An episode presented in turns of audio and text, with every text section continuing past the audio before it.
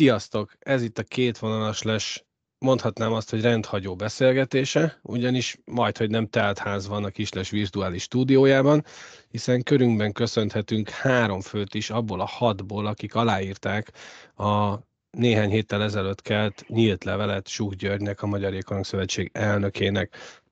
ABC rendben felsorolnám, kik voltak a, az aláírók. Bendula Tamás a Dunajvárosi Acélbikák részéről, Csorba László a Magyar Válogatott Miskolci szurkolói részéről, Keskeny András a BIA, a Hoki Akadémia Klub, nem tudom kimondani sose, sok nevűek részéről, elnézést kérek érte.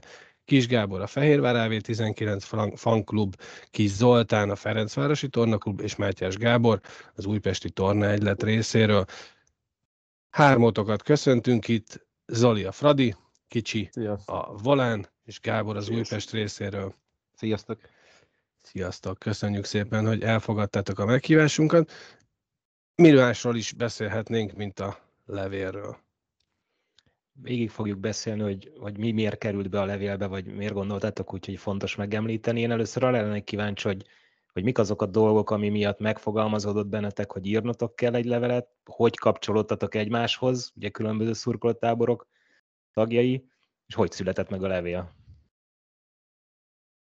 Hát akkor magamhoz veszem hogy a szót rögtön legelején. Ugye rengeteg sportcsarnokban járunk jégpár, nagyjából egyébként ez egy szűk közeg, tehát majdnem, hogy ismer mindenki, mindenki, de valaki által biztos és uh, így, így beszélgettünk a látó, hogy ez sem működik jól, az sem működik jól, és akkor így szépen uh, így jöttek a témák, és akkor kéne csinálni valamit. És uh, kapóra jött a Magyar Kupa négyes döntő igazából Káposztás uh, és fölvettük a négy csapat uh, csoportvezetői a, a kontaktot, ugye én kezdtem el felvenni a BIA-sokkal, majd uh, talán onnan jött be Kicsi, illetve jött be egy ismerősöm által az újvárosiaktól is, Tomi, és akkor ugye elkezdtük beszélni, meg formálni, meg hogy mi legyen, meg tök jó volt, mindenki támogat az elején. Tehát igazából meg volt az egység, ami nagyon fontos ebben, hogy, hogy mindenhol látják, tehát még Fehérváron is, aki amúgy annyira nincs benne ebben az egészben. Majd valaki fel egy ötletnek, akkor vegyük bele a többi klubot is, akik benne vannak az Erste Ligába. Egyetlen kikötése volt minden tábor vezetőjének, hogy az erdei csapatokat vegyük külön, ugye benne vannak a román bajnokságban, itt a magyar bajnokság is prioritást kéne, hogy élvezzen ebbe az egész Erste Ligába, és így igazából hogy összejöttünk és megfogalmaztuk, ami az nem is tudom, hogy három vagy négy vagy öt oldal volt talán, tehát nagyon sok mindent írtunk bele de nyilván most valaki kiadunk egy 30 oldalas nyílt levelet, vagy eszét, vagy bármit, senki nem fogja elolvasni, és akkor így, így szűrtünk bele, szűrtünk bele, és gyakorlatilag ez jött ki. Még mielőtt végigmennénk a levélnek a tartalmán, egy gyors kérdés, és akkor most Gábor hozzád fordulok. Mit szóltatok Súk György válaszához, ami ugye az NSO oldalán megjelent? Hát, hogy őszinte legyek, én ezt nem igazán tekinteném válasznak amit ott olvastunk, ez egy interjúra és interjú kérdésekre adott válaszok voltak az ő részéről. Uh-huh. Szerintem alaposan nem is mentek végig a levélen, és én nem igazán érzem úgy, hogy kielégítő válaszokat kaptunk volna a felvetült problémákra, ugyanis sok helyen úgy éreztem, hogy ő védekezni próbál ezekben a pontokban, amiket mi felsoroltunk, pedig ennek abszolút nem ez lenne a lényege, hanem szerint, legalábbis az én véleményem az lenne, hogy elindulhatott volna ebből akár egy párbeszéd, vagy, vagy egy, egy, egy, akár egy belső, hát nem is vizsgálat, de, de elkezdhettek volna beszélgetni erről, hogy már pedig igen, vannak ebben olyan pontok, amiken lehet, hogy javítani kellene, és abszolút nem ezt kaptuk vissza. Tehát én úgy érzem, hogy ezt az egészet így megpróbáltak lesöpörni az asztalról. Hát nekünk van ilyen érzésünk, ugye a Jész is írt a pontrendszerrel kapcsolatban egy elemzést, és és arról se hallottunk utána semmit, hogy, hogy reagáltak volna rá, de valahol nem a klubok Igen. felelőssége is az, hogy ki kit igazol, illetve erről a pontrendszerről nektek mi a véleményetek, meg én azt gondolom, hogy mint ahogy sok minden pozícióba fordítva ülnek otthon a lovon Magyarországon, hogy, hogy itt is én azt gondolom, hogy, hogy a szurkoló a fogyasztó, ők pedig a szolgáltatók, és, és kicsit olyan érzésem, mint ők azt gondolnák, hogy mi vagyunk értük, nem ők értünk. Teljesen jól látod. Igazából pont egyszerűen egyetlen egy mondatot tudnék mondani. uh, ott az újvárosi eset. Ugye, hogy le kellett igazolni még egy légióst, hogy uh, be tudják fejezni a középszakaszt. Miközben ugye az elnök úr azt uh, nyilatkozta, hogy hát miért nem beszélünk mi a, a vezetőkkel, hogy csak magyar játékost akarunk látni a csapatokba. Tehát, hogy egy kérdés, egy válasz egyből. Igazából, és igazából nem is erről lett volna szó, minden, hogy... Mindent meg lehet cáfolni, amiket ő válaszolt. Tehát, hogy nevetségesnek tartjuk. Nem is erről lett volna szó, hogy most mi mit szeretnénk, hanem itt arról lett volna szó, ugye, hogy a pontrendszer maga a magyar jégkorong érdekeit szolgálja, ugye, hogy a magyar játékosokat próbáljuk meg előtérbe helyezni. Most nyilván megvan a kluboknak is a felelősség abban, hogy kit igazolnak, és hogyan forgatják ezt a pontrendszert, és hogyan próbálják meg megoldani, de tehát pont ez az, amit felül kellene vizsgálni, hogy mik azok a pontok, amiket még esetleg bele lehetne tenni ebbe a pontrendszerbe, vagy kivenni belőle, hogy mégis azért, tehát azt tényleg, hogy 14 légióssal álljunk ki egy meccsre, az, az nagyon durva. És ezeket azért meg kellene próbálni szabályozni, szerintem legalábbis, de úgy, úgy hallom és úgy láttam a válaszból, hogy erre semmi hajlandóság nincsen jelenleg. Kicsi, nálatok azért van légiós jócskán. A szurkolói berkekben a légiósok kontra a magyar játékosok kérdés, az nálatok mennyire vető, vetődik fel egyáltalán? Nagyon őszinte leszek amúgy, hogy uh, nyilván nem tudok hozzászólni az Erste Ligás témákhoz, mivel nem, nem vagyok benne ebbe a sztoriba. Nagyon őszintén be is vallom, nem követem a FEHA 19-nek a menetelését, lefele menetelését inkább. A, de azt mondanám, hogy hiába van nálunk, nálunk mégis szinte mint kevesen, nem, most darabra nem tudom megmondani, de nincs annyi légiós, mint Újvárosban kb. nekem, nekem ez a Ezzel nem vállaltál nagyot. hát tényleg, tehát, hogy így, ne, bocsánat, bocsánat, de, de újra elmondom azt, amit a, a csoportban is uh, uh, kimásoltam, hogy hogy azért nekem az a nappoénja volt, mikor valaki azt mondta, hogy bizonyos városban, most nem nevesítek akkor inkább, és nem is értek meg senkit, hogy inkább nézek 15 légióst és egy jó meccset, mint hogy nézzem a fiataljainkat a pályán. Ezt láttátok. Ez gáz. ez valamire gáz. Nálunk azért a légiós kérdés szerintem egy kicsit más, hiszen, hiszen azért az, ebben az AS ligában egész más a, a szint uh-huh. és, és nincs, ha megnézzük a magyar válogatottat úgy, ahogy van, hogyha most össze is raknánk a magyar válogatottat, szerintem a jelen pillanatban a mostani top válogatottunk nem vagyok benne biztos, hogy elérni azt a szintet az AS ligában, mint ha most volán. Elcáfoljatok meg nyugodtan a viccet félretéve, mert, mert úgy, ahogy van, én nekem van egy ilyen érzésem, hogy oké, okay, első sort, második sort össze lehet tökéletesen nyilván hiszen, hiszen a külföldön játszó válogatott játékosaink azért bőven vannak, akár magasabb szinten is, mint az ICE, mert vannak. De, de egy harmadik, negyedik sornál már, már azért Tamperébe is észrevettük, hogy vannak problémák.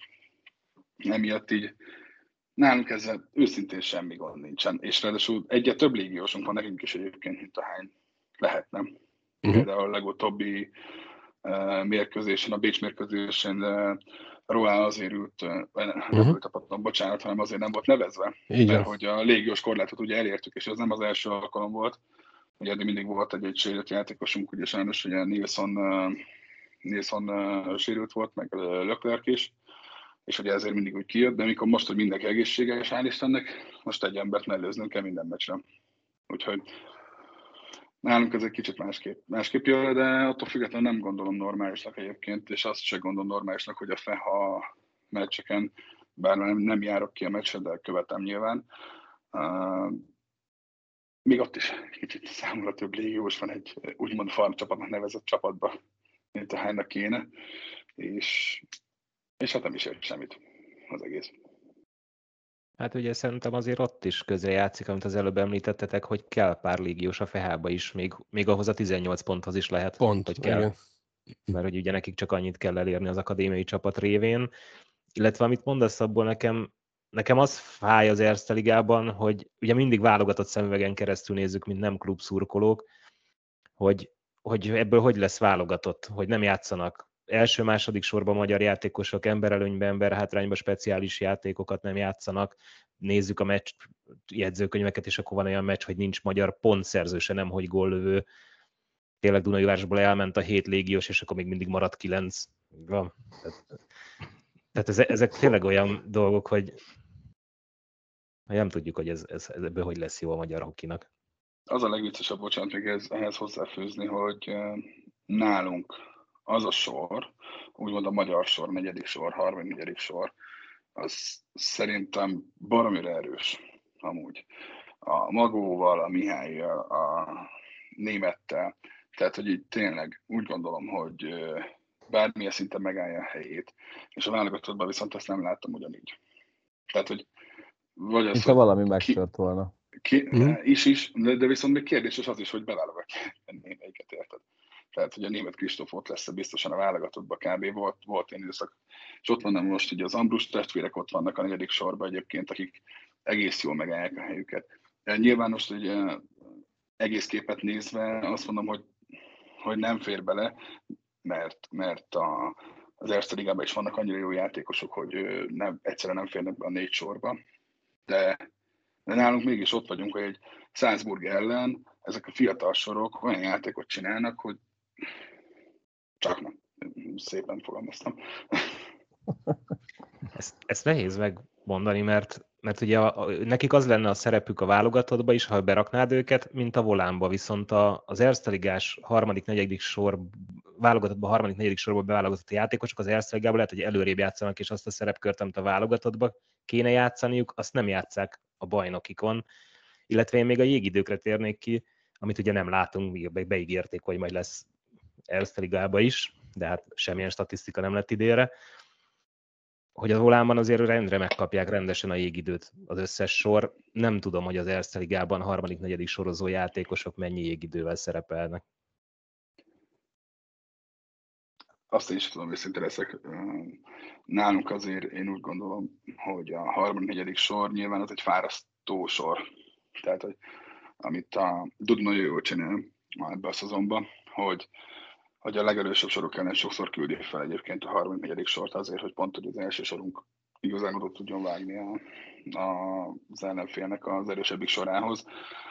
És ezért szép, amikor, jó, most játszottunk legutoljára a Bécs ellen itthon, a Bécs idén nagyon gyenge, a, viszont azért, ha megnézzük a játékos állományát, akkor az a hatba kéne lennie. Attól mhm. függetlenül, mert nagyon jó játékosaik vannak és a negyedik sorunk játszott az ő első soruk ellen. És azért nem, nem panaszkodtunk. Még hogyha egy bírosz meccs volt amúgy, tehát ott tegyük hozzá. De, de, de nem panaszkodtunk. Tehát ugye rengeteg, tehát a fiatalok szerintem 20 perc fölött játszottak alhangon, alhangon, negyedik sorban. És ugyanez egyébként, azt ezzel lezárom egyébként szerintem a mi részünkről ezt a témát, hogy magunk mikor visszaigazolt hozzánk. Magó talán második soros játékos volt abban a szezonban, amikor visszajött. Kicsit féltünk, féltünk. Hát hiába játszott nálunk, attól függetlenül féltünk, hogy milyen lesz ez a visszatérés, és hál' Isten, hogy csodálatosan meghozott magát, és a harmadik, sorban egyébként csodát művelt. Tehát uh-huh. fiatal. Tehát olyan iránymutatást adott a fiatal játékosoknak, ami, ami még a mai napig meglátszik a játékosokon, hogy hogy igenis hogy kell menni, hogy se, és egy igazi vezér, vezéregyeniség lett a fiatalok számára, és nem volt probléma az, hogy a 34. sorban játszik. Tehát máshol meg ez annyira presztízs érték, pedig szerintem a mai jégkorunkban ez a sorszámozás, ez a legfölöslegesebb dolog. Így van, Így ez van. a legfölöslegesebb dolog. Gyűlölöm, mikor azt mondjuk, hogy te egy elsősoros játékos vagy. Nem, négy egyenlő rangú sor van egy csapatban, és négy, minden négy sornak pontosan ugyanazt kell hozni nem szabad azt nézni, hogy ha, mert első soros vagyok, mert második soros, és sajnos van nálunk egy-kettő olyan játékos, aki egy zokon veszi. Tehát egy biztos, kettő Igen. lehet, de sej, sejtem, kire gondolsz. Igazából az a, az a furcsa ebben, és uh, még maradva egy picit a pontrendszernél, hogy ugye van egy, és erről nagyon sokszor beszélgetünk mi is egymás között, meg más uh, olyan szakemberekkel, akik képben vannak az utánpótlásra, hogy van egy fiatal játékos, 18-19-20 éves, és akkor maradjunk az Erste Ligánál, és ott van mondjuk Schleckman, akinek ugye az volt a feladata az összes utánpótlás bajnokságban, hogy pont per, vagy három pont per meccs átlagot hozzon, lövöldözte a gólokat zsákszámra, és rengeteg ilyen fiatal van, de hogy teszed be őt az első sorba, amikor kiöregszik az utánpótlásból? És itt jön, itt jön képbe az a kérdés, hogy egy, oké, hogy ő egy nulla pontos játékos, és ügyes, de ha őt beteszed a negyedik sorba, akkor ott ledarálják, nem arra való. A BA-nál, és azért hoztam Schleckmann példának, mert a BA-nál bevállalták azt, hogy betették az első sorba, és nagyon ö, termelékeny szezonokon volt túl. Most engedjük is el azt, hogy mi volt, amikor kiment az országhatáron túlra, de idén is az egyik legponterősebb magyar játékos a ligában. Tehát, hogy ő erre alkalmas. Egy magó, a harmadik, negyedik sor, tehát hogyha nem sorszámozzuk, hanem azt mondjuk, hogy ABCD, vagy teljesen mindegy, tehát hogy a, a, a küzdős, az eredménytartós, a, a, a verekedős sorokban egy magó baromi jól tudja tenni a dolgát, plusz látszik az, hogyha megkapja az időt, meg a lehetőséget, akkor arra kolbászol, és bepattan róla a korong. Ez a kérdés, hogy ilyen jellegű játékosokat tud-e nevelni a magyar utánpótlás, és még egy fél gondolat arra, amit te mondtál, hogy, hogy ez a soroknak a sámozása ugyanúgy egy tök felesleges dolog, mint ahogy az a gondolkodás, amit nagyon sok szülőtől, sőt akár edzőtől is látunk, hallunk, hogy nyerni kell, gólt kell lőni, ezért te csatár legyél, te lőjél sok gólt. A ügyetlen, az ne játszon, mert akkor nem nyerünk. Ezért nincs Magyarországon védő, csak elvétve, és ezért nincsen Magyarországon jó harmadik, negyedik soros játékos, csak nagyon kevés, mert, mert nem posztokra és nem feladatokra nevelünk játékos, játékosokat, hanem nyerni akarunk. Messze kanyarodtam a pontrendszertől, ez egy, ez egy privát vélemény, de pontrendszer maga elhozta azt, hogy több fiatal ott van a padon, de nem játszik. Mert az Erste Ligában nagyon nagy divat a három sorozás, de olykor két és fél sorozás van. De pontosan azért, mert a pontrendszer beszűkíti. Én ezzel kapcsolatban fel is tenném a kérdést, hogy ti, ti mit látnátok szívesebben? Most itt van három klubnak a képviseletében, három szurkoló, hogy ti mit látnátok szívesebben? Ezt, ami most van, hogy sok légiós jó meccsek, jó színvonal, vagy, vagy az, hogy jöjjenek a fiatalok, mert, mert kényszer szülte, de ott egy Turbuc Martin a Ferencvárosba, aki szintén ugye oda került az Andersen ligába, kipottyant a, a Győr megszűnésével, visszakerült első-második sorba, és bekerül légiósok közé, és ő, ott ő is meg tudja mutatni. Hát szerintem a kettő között kéne meghúzni, mert nyilván szükség van minőségi jó légiósokra, mert ugye azért ők fel tudják húzni a fiatalokat de, de, de tucat légiósra abszolút nincsen. Egy, mm. Mi legalábbis így, így gondoljuk. Gábor, nálatok Újpesten nagyon sok olyan légiós van, aki már évek óta itt játszik a csapatban.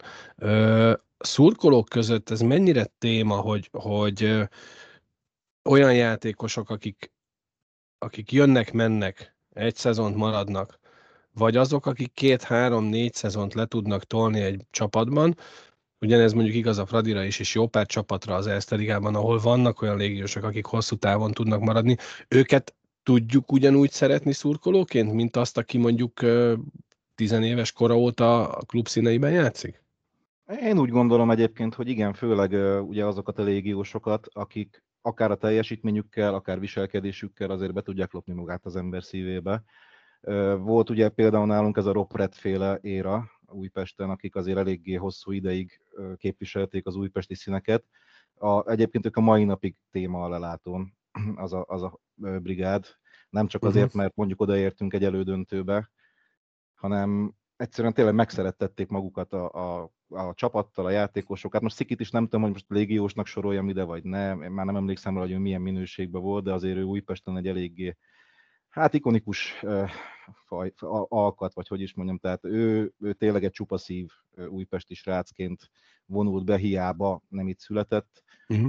Uh, tehát én is úgy gondolom egyébként, ahogy Zoli is mondta, hogy egy, egy, egy egészséges mixnek kellene lennie, egy minőségi légiós kontingensnek, de nem feltétlenül azt mondom, hogy az összes légiósnak együtt kéne játszani az első két sorban, mondjuk ha már így a, a sorszámozásnál maradunk, hanem igenis mondjuk, ahogy most a Márkusz elkezdte idén nálunk beépíteni például a Laskavi, Fecót, a Szabórác Maximot, hogy igenis berakjuk a légiós sorba őket, hogy érezzék át, hogy milyen tempót kell menni, hogy kell odaállni, milyen, amikor kiszolgálják esetleg egy, egy fiatal centert, vagy, vagy a Maximnak milyen, amikor ki kell szolgálni egy, egy légiós centert. Tehát én úgy gondolom, hogy ez előrébb tudná vinni ezt az egészet, amit most szerencsére azért nálunk nagyon jól, hát nem is azt mondom, hogy eredményesen, de én úgy, úgy gondolom, hogy hosszú távon ez, ez vezethet eredményre, amit a, a Márkus csinál ilyen szempontból, hogy, hogy tényleg a fiatalokat odarakja, megpróbáljuk, és a, a bekkieink is fiatalok. Hát ott egy kicsit azért vannak fenntartásaink, a, a védekező,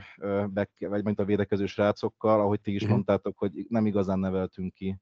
Úgy gondolom, hogy jelenleg még nem igazán minőségi az a védekező munka, amit ők le tudnak tenni, viszont minden meccsről meccsre jobbak lesznek, és ez, ez így jól nézhet ki, de az, hogy, hogy tényleg a, például voltak ezek kis rászk, meg nem is tudom milyen légiósok voltak a hátra, Carlson, vagy a Brassóból, hát az valami borzalom volt, meg ezek a, a csamangó. Az, meg, az de, tehát voltak, igen? Azért a kisrász, bocsánat, a kisrászkot hadd védjen meg. Jó, légy Ja, jó.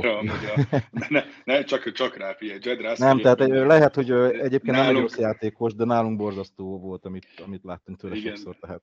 Nem, amúgy, nem, Jed, Jed Rusk, nyilván csak az, hogy nem nagyon jó barátom a mai napig egyébként. A, amikor mi még jártunk annó U18-U20 meccsekre is, tehát volt ilyen ér, amikor U18-U20, ugye Titán akkor nem volt, ez nagyjából ez, egy, ez olyan tíz éve volt egyébként, ugye akkor volt, amikor a Zebel U20-szal kétszer is megnyertük a, a Zebelnek a korosztályos bajnokságát. Amúgy akkor Jedraszk egyébként egy pont egy tökéletes olyan verő ember volt, aki annyira hiányzott. Egyébként abszolút, tehát az, az, az nem is most volt semmi gond, hogy beleállt. Tehát. Bele, beleállt, mindig beleállt, azzal nem is volt semmi gond, és mondjuk egy ilyen alkat azért én úgy érzem, hogy hiányzik Újpestről, de hát hogy is mondjam, tehát ami elindult, én úgy gondolom, hogy a, a mi szempontunkból Újpesten az jó lehet, meglátjuk, hogy meddig tudunk vele eljutni. Ha nem is az idei szezonban fogunk óriásit robbantani, de, de hogyha tényleg nem az a perspektíva a fiatalok előtt, hogy akkor azonnal egy szezon után kiigazolunk külföldre, mert sajnos ezt halljuk az interjúikból, amiket adnak, hogy szeretnénk külföldre menni, minél előbb kipróbálni magunkat, hogyha ha, ha itt maradnak esetleg, és, és tényleg jó irányt tudunk venni, akkor jó lehet, de így, hogy, hogy tényleg tucat légiósokat hozunk a fiatalok helyére, és őket játszhatjuk, szerintem ez, ez, ez annyira nem jó, mint például ugye, amely említettétek Dunaújvárost, ott sem túlságosan nyerő taktika ez. Hát igazából az én véleményem ennyi.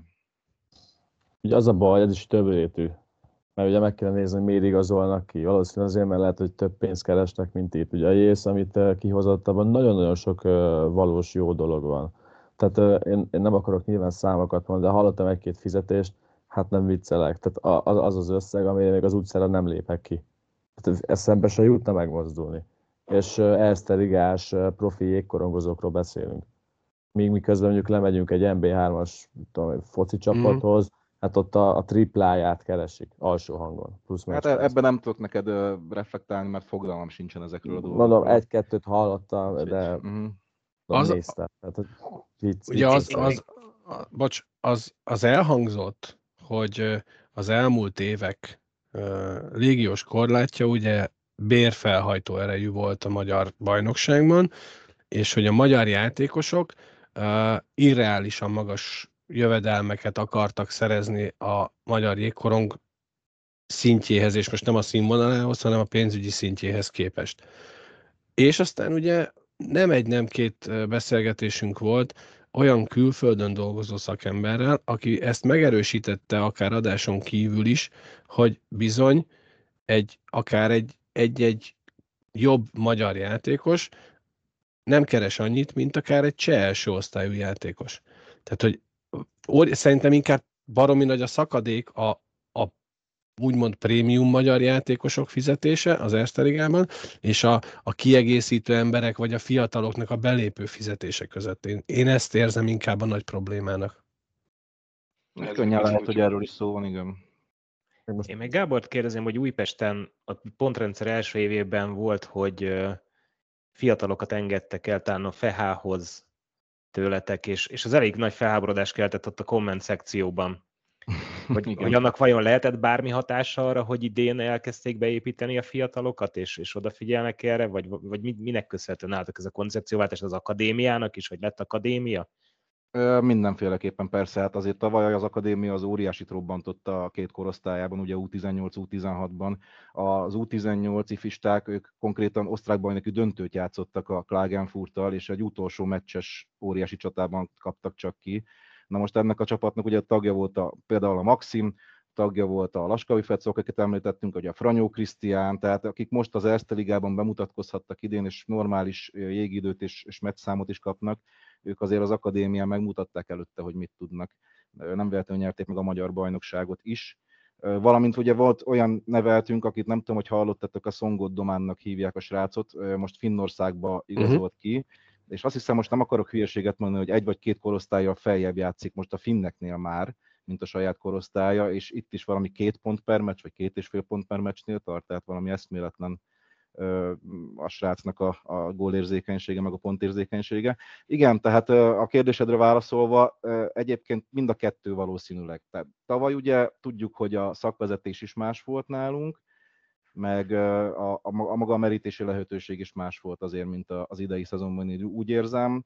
Lehet, hogy volt hatása ugye a szurkolói úgymond felháborodás. Nem is felháborodás volt, inkább csak ilyen kis morgás volt, hogy ugye kölcsönbe adjuk Fehérvárra a játékosainkat. Ez, ez mondjuk idén is megtörtént, ugye két Igen. játékosunk is ott van kölcsönben, de még így Vissza is... is kértük. Igen. De, még, de, de még így is van. aki egy meccset Persze. Azt hiszem, hogy a Boti meg is sérült talán, hogy az első meccsek valamelyikén, vagy valami hasonló volt vele. Ugye a, a Márkus Levi van még, jól tudom, kölcsönben. Ugye ő, hát de nézd meg, a Márkus azért ott van az evelben most. Igen, igen. úgyhogy igen, a merítési lehetőség is más volt, meg, meg szerintem a koncepció is más volt akkor. Most azért a, a Viktornak az érkezésével is ugye a Márkusz mellé jobban rálátnak az akadémiára, mint a Virág Csabiék ráláttak az el, elmúlt években is. Úgy gondolom, hogy jó, jó tényleg, amit, amit csinálnak, meglátjuk, hogy hosszú távon meddig tudunk ezzel eljutni. Én azért sajnálom, hogy most csak hárman vagytok, mert tök kíváncsi lennék egy Dunai városi véleményre, vagy akár egy Miskolci véleményre, hogy ott Ugye Dunai városban tudjuk, hogy ott az utánpótlásnak volt egy nagyon komoly mélypontja, és aztán megpróbálták újraépíteni, de maradjunk inkább akkor azoknál, akik itt vannak. A Ferencvárosnál az utánpótlást, én egy pár héttel ezelőtt azt találtam mondani, hogy az gyakorlatilag a nem létezik kategória, de azért valami mégiscsak pislákolott. Mennyire vagytok ti ezzel képbe, Zoli? Hát tisztában vagyunk mindenkivel, minden korosztálya, ugye van több olyan ember, aki ott dolgozik és hozzánk jár, tehát hogy most uh-huh. nagyon nyílt titkokat nem fog nyilván elárulni, de, de ugye a Fradi utánpótlása komoly problémák voltak az elmúlt évtizedekben, amiből gyakorlatilag nem tudjuk, hogy miért, de nem tudott talpra állni. Ugye volt, amikor megalakult a Budapest Stars, hogy ott a, hát akkor már volt szuper mini, mini előkészítő kölyök csapat, az átment teljesen ugye a Budapest Starsba, azt az űrt, azt, azt nagyon nehéz pótolni, tehát nagyon nehéz volt ezek szerint pótolni, illetve hogy, hogy mik a problémák, hát jó, jó kérdés, mert, mert nyilván uh, nem vagyunk mi döntéshozók ebben. Én mindig azt szoktam mondani, amikor véletlenül a fociékkal beszélgetünk, hogy én nem, nem szeretek szakmázni, mert nem akarok, mert nyilván már bocsánat, az átlagnál egy kicsit azért több meccsen voltam, mint belülről, kívülről, de, de lehet látni, és, és mint hogyha így valaki nem akarná ezt így, így megoldani, vagy nem foglalkozik vele annyit, mert hogy olt, nagyon időigényes. Egy utánpótlást fölnevelni a nulláról, az oltári idő. Tehát és pénz. Bele kell, igen, bele kell investálni egy hat évesbe egy szerelést, el kell vinni, utaztatni, edzeni, edzeni, edzeni, úgy kéne hozzá egy saját pálya, mert nyilván egy sátorban edzenek most ugye a, gyerekek, na most az jön a meleg áprilisban, szerintem már nincs is jég, május pláne, tehát ott ott van mondjuk egy május, egy június, július, augusztus, mert akkor is még meleg van, tehát mondjuk egy négy-öt hónap kiesik jég nélkül. Szerintem a mai modern uh, hokiban ez abszolút uh, lehetetlen. Tehát ilyen nincs. Ez túl nagy hátrány. Hmm. Persze, tehát hogy ezért is ugye, hogy kitalálták, hogy a, a rezsi csökkentésre fogva, hogy akkor később induljon a bajnokság, például az Erste Liga, oké, okay, de a juniorok meg a serdülők már indították a bajnokságot. Tehát gyakorlatilag az egész országban mindenhol volt jég augusztus végén, csak a tüskében nem. Hmm. Tehát nagyon sok probléma van, tényleg minden témában szerintem bele lehet menni, és az a baj, hogy, a, hogy az egész levelet úgy fogták fel a szövetségben, hogy most a szurkolók összeálltak és megtámadtuk őket. Nem, erről szó sincsen. Csak egyelőre ez egy nagyon szűk közeg, nagyon nehéz ide kicsalogatni embereket, hogy itt is maradjanak. Ugye azért gazdasági válságban vagyunk, tehát nem az van, hogy most megfogom a családot négy-öt emberre, és akkor itt 15 ezerért veszek egyet, kimegyek, meg még ezt kiszok dínomdánom egyszerűen ide kéne vonzani az embereket, ben kéne tartani a csarnokokban, és mi nem látjuk semmilyen uh, tudatosságot abban, hogy, hogy, hogy, hogy akkor tényleg tartsuk meg, és induljon el. Nyilván ötletelni irány, lehet. Igen. Ez irányba köztetek van szerveződés? Szurkolótáborokban, klubbal összefogva esetleg, vagy abszolút ezt a szövetség oldaláról látjátok a problémát, hogy Nálunk neki kellene? Van, nálunk van folyamatos az egyeztetés a klubban, mi szóról lapozunk, ugye ott vagyunk az egyetemvárosban, tehát mi azért próbáljuk bevonzani így az egyetemistákat is, de eddig inkább kevesebb, mint több sikerre. Egyszerűen nem értjük. Ugye mi abban látjuk a megoldást, hogy ez egy nagyon bonyolult, ez egy nagyon szép jó játék, de nagyon bonyolult, nagyon sok szabálya. Tehát ki az ember, mi az a les, mi az a tilos felett, ez most miért volt két, az miért nem, itt miért passzolhat kézzel, ott már miért nem passzolhat kézzel, és ugye ezeket kéne valahogy így a, a köztudatba így, így, így kirakni, hogy ezek a szövegek, és ilyen, ilyen játékos mondom, biztos, hogy be lehetne vonzani az embereket. Tehát szerintem ma a jégkorong meccsre az jár, akinek valamilyen úton, módon, de van köze a jégkorongozott, jégkorongozott fia játszik, szülő, nagymama, stb., vagy a barát, barátnő, és akkor neki a barátja, vagy, vagy azok, akik már ezer éve abba hagyták, illetve van egy bizonyos réteg, aki amúgy szereti, mert egy nagyon jó kontaktsport. És ezen kívül amúgy szerintem egy átlagember nem jár jégkorong mérkőzésre. Biztos vagyok hogy kimennék az utcára, száz emberből szerintem 90 azt mondaná, hogy random, hogy soha életében nem volt jégkorong. Azt se tudja, mi az a jégkorong. Ah, és legyen szó Budapestről, Fehérvárról, hogyan lehet ezen változtatni, ha már most ez így szóba került szerintetek? Lehet egyáltalán Magyarországon ezen változtatni? Szerintem ott kell kezdeni. Több rétű dolog azért eléggé. Igen, tehát alapjától szerintem drágák a jegyek. Mármint, hogy... Ezt, ezt bocsánat, csak nem gazdaságilag, nem, nyilván most tudom 1500 vagy 2000 forint, nálunk szerintem ilyen 2000 körül van, tehát hogy az úgy nem sok. De egyedül senki nem fog meccsen menni, főleg ha még életében nem volt jégkorom meccsen. Tehát nálam 4000 a... Mennyi? Négy. Ja, jó, ja, bocs, bocs, jó. Ja, jó, de ez már más szint. Mindig ezek kis lájtos, nem is tudom, kis Erste beszélgetünk. Tehát ott azért nálatok van hoki, azt valljuk be. Tehát, hogy nálunk néha vannak olyan meccsek, hogy ott állsz, és így az így belenyomnád a tört, megtekernéd, és akkor menjünk haza. Nyilván nálunk is az elmúlt években egyébként ha, um, azért fölmentek a jegyárak retteltesen. Tehát, hogy így, mit tudom én, a három, az elmúlt négy évet tekintve most a reális. És az a legszomorúbb, hogy, hogy most állunk 4000 forint, de Bécsbe konkrétan január harmadikai idegenbeli meccsen 22 euró volt a belépő. Szép. Tehát, hogy Jó, csak e, ugye a, ez a más, más a két liga, tehát azért a, az ebben az egy profi liga, tehát hogy minden klubnak az a, az a jó, hogyha minél több bevétel van, nyilván hogy azt tudja visszaforgatni. Tehát azért az Erste ligára ez, szerintem ez nem mondható el. Tehát mi nem tudom, hogy hanyadik, meg kihoztak most egy listát nemrég, hogy hanyadik az Erste liga, mm. szerintem még bőven tegyük lejjebb és nem szintileg gondolok, hanem gazdasági részre. Tehát, hogy egy ilyen kis, nem tudom, ilyen sörmeccses feelingje van számunkra. És akkor úgy érzed, hogy Erre a... például a FEHA. Mm. Ha már úgyis állami pénzből működik, akkor, akkor a népszerűsítés oltárán megtehetnék azt, hogy akár ingyenes vagy, vagy jelképes összeg legyen a meccsjegy, és akkor hát, ha többen jönnének be?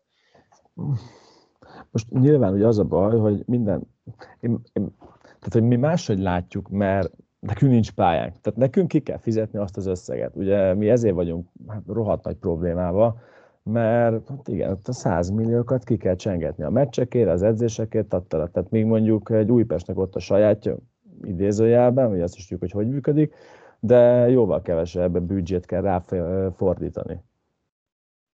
Tehát azért mondom, hogy a Fradi az ilyen, ilyen, ilyen mostoha gyerek kategória, mert, mert tényleg tehát ezt a sportot egy, egy saját jégcsarnok nélkül nem, nem lehet. Mi mégis egyébként ott vagyunk, nyilván rekordbajnoként, meg társai, de oltári melója a vezetőségnek, meg, meg, meg mindenkinek, aki beleteszi, és tök hálásak vagyunk, hogy átéltük ezeket a bajnoki címeket az elmúlt években.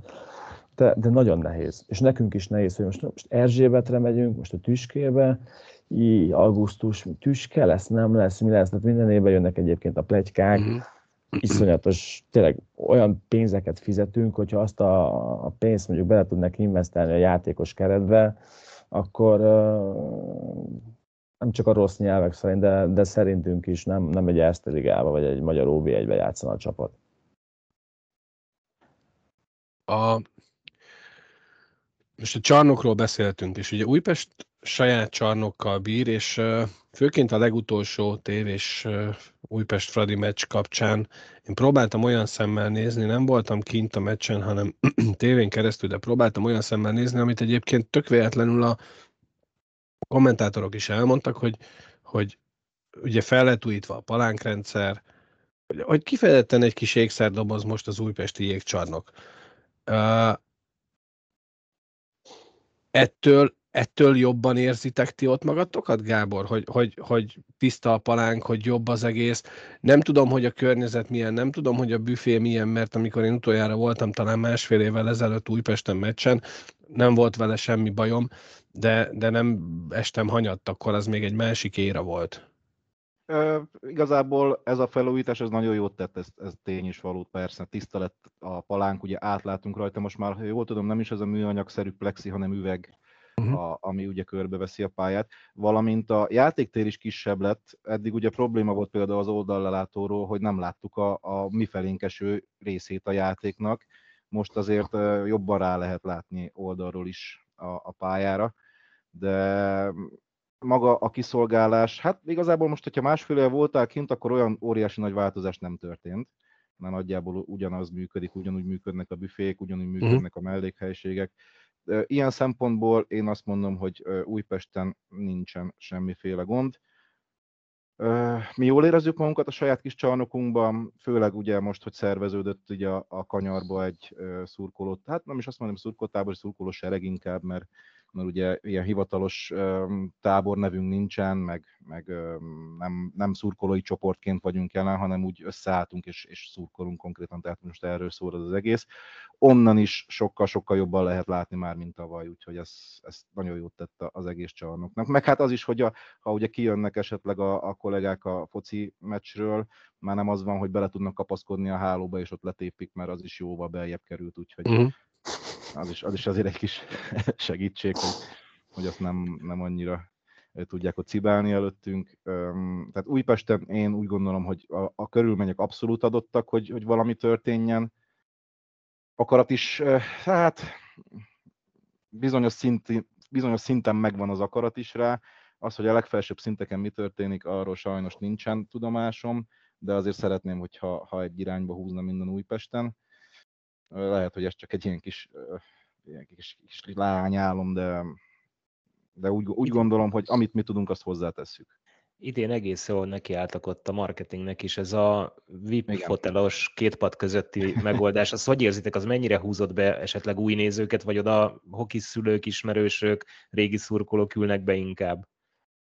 Mindenképpen hozott be biztos, hogy érdeklődőket, mert azért egy, egy normál szurkolónak, hogy oda bekerül, tehát úgy mondom, hogy egy, nem egy VIP szurkolónak, aki mondjuk ki tudja fizetni ezt a 90 ezer forintot egy meccsért, nyilván nem árulok el titkot azzal, hogy az ennyibe kerül az egész box, mert ugye ezt hirdetik is, uh-huh.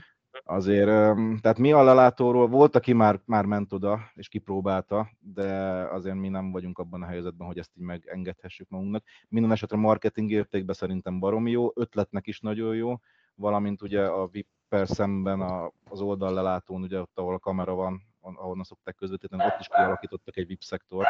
Uh-huh. Tehát az is egy külön árkategóriájú jegy, úgyhogy... Mi amúgy kivennénk, de nem biztos, hogy kiadnánk nekünk. Volt már vendégszurkoló, nyilván, nyilván nem tőletek, de hogyha jól tudom, volt már ott vendégszurkoló is a, abban a boxban. Így egymás között azt beszélgetük, hogy pont ugye egy ilyen Fradi Újpesten, hogy a felét, a fradisták felét az újpestiek veszik ki, az, az ott mi történik. Egész hangulat lenne. Igen, igen. A... Hát, főleg, hogyha ugye a szurkolói csoportok esetleg ott megpróbálkoznak egymással találkozni, akkor biztos, hogy látványos hát az attól függ, hogy marad-e a jégkorong szegmens, vagy inkább elvonzuk már a, a, a foci szurkolókat is, mert uh-huh. nyilván mi jókat elröhögünk, meg mutogatunk egymásnak minden meccsen, de nálunk szerintem nem történt semmi. Abszolút, abszolút. Tehát így a jégkorongos berkeken belül az, hogy tényleg a, a szokásos fricska megy szembe, meg egy-két keresetlen szót azért el szoktunk engedni egymás felé, azen kívül. De ez hozzátartozik, persze. Persze, persze. De hát ez ugyanúgy megvan akármelyik, mondjuk a miskolciakkal is, hogyha csúnyán néznek, tehát. Hát ez lefújásig tart általában. Persze, persze. Persze, utána elmegyünk sörözni, nem? Attól hát azért, függ, azért az Oliékkal nem megyünk esőrezni, mert beszéljen ott találkozni az utcán. Attól függ, hogy milyen rendezvény, de amikor csíkba se mostanában. Ja, oda, például engem kaptak ott a csíkiak, hogy van náluk némi pálinka, úgyhogy meg kéne próbálkozni vele. Mentem hazafelé. Nekünk nincsenek jó élményeink. Igen. nem? évekre. Nem, nem igazán. A... Ez is változó. Beszélgettünk itt, vagy hát a pontrendszerből indultunk ki volt egy nagyon számomra érdekes mondata a levélben, ami, amire így ráfűznék most nem a csarnokokkal kapcsolatban, mert ezt egy picit később még uh, citálnám, de az Andersen Liga, az uh, véleményetek szerint miért is nem megfelelő a, a fiatalok továbbfejlődésére? Zoli? Hát figyelj, most megnézzük, hogy melyik csapatban mondjuk kik játszanak tehát akik régen profi szinten voltak, nem megbántva egyik játékos sem, mert, mert tényleg minden tiszteletünk nekik, de most egy 20 évesnek szerintem nem egy hatalmas nagy kihívás megkerülni egy 40 éves hátvédet. Túlságosan szép nagy a kontraszt az keretekbe? Nagy, nagy a kontraszt egyébként az Andersen ligánál, és még mm. uh, már csak azért is, bocsánat, mert megint nincsen sok közöm hozzá, de, de, tök de, jó, igen.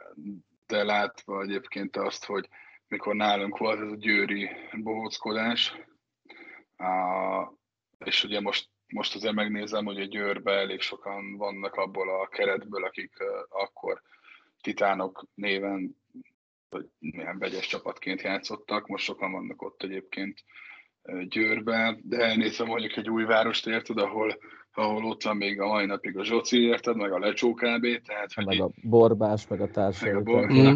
Tehát egy kicsit valahogy vegyül a, az Andersen Liga a Sörligával, a, a másodosztályjal. Tehát, hogy, és szerintem ezért vicc kategória az egész, mert mert e- emiatt nem lehet komolyan venni szerintem az egészet. Tehát amikor a lecs, lecsó szembe megy egy 18 éves gyerekkel, aki ki öregedett a, a, mit tudom én, a fehából, most hülyeséget mondom, akkor milyen komoly fejlődési lehetőségről beszélünk amúgy.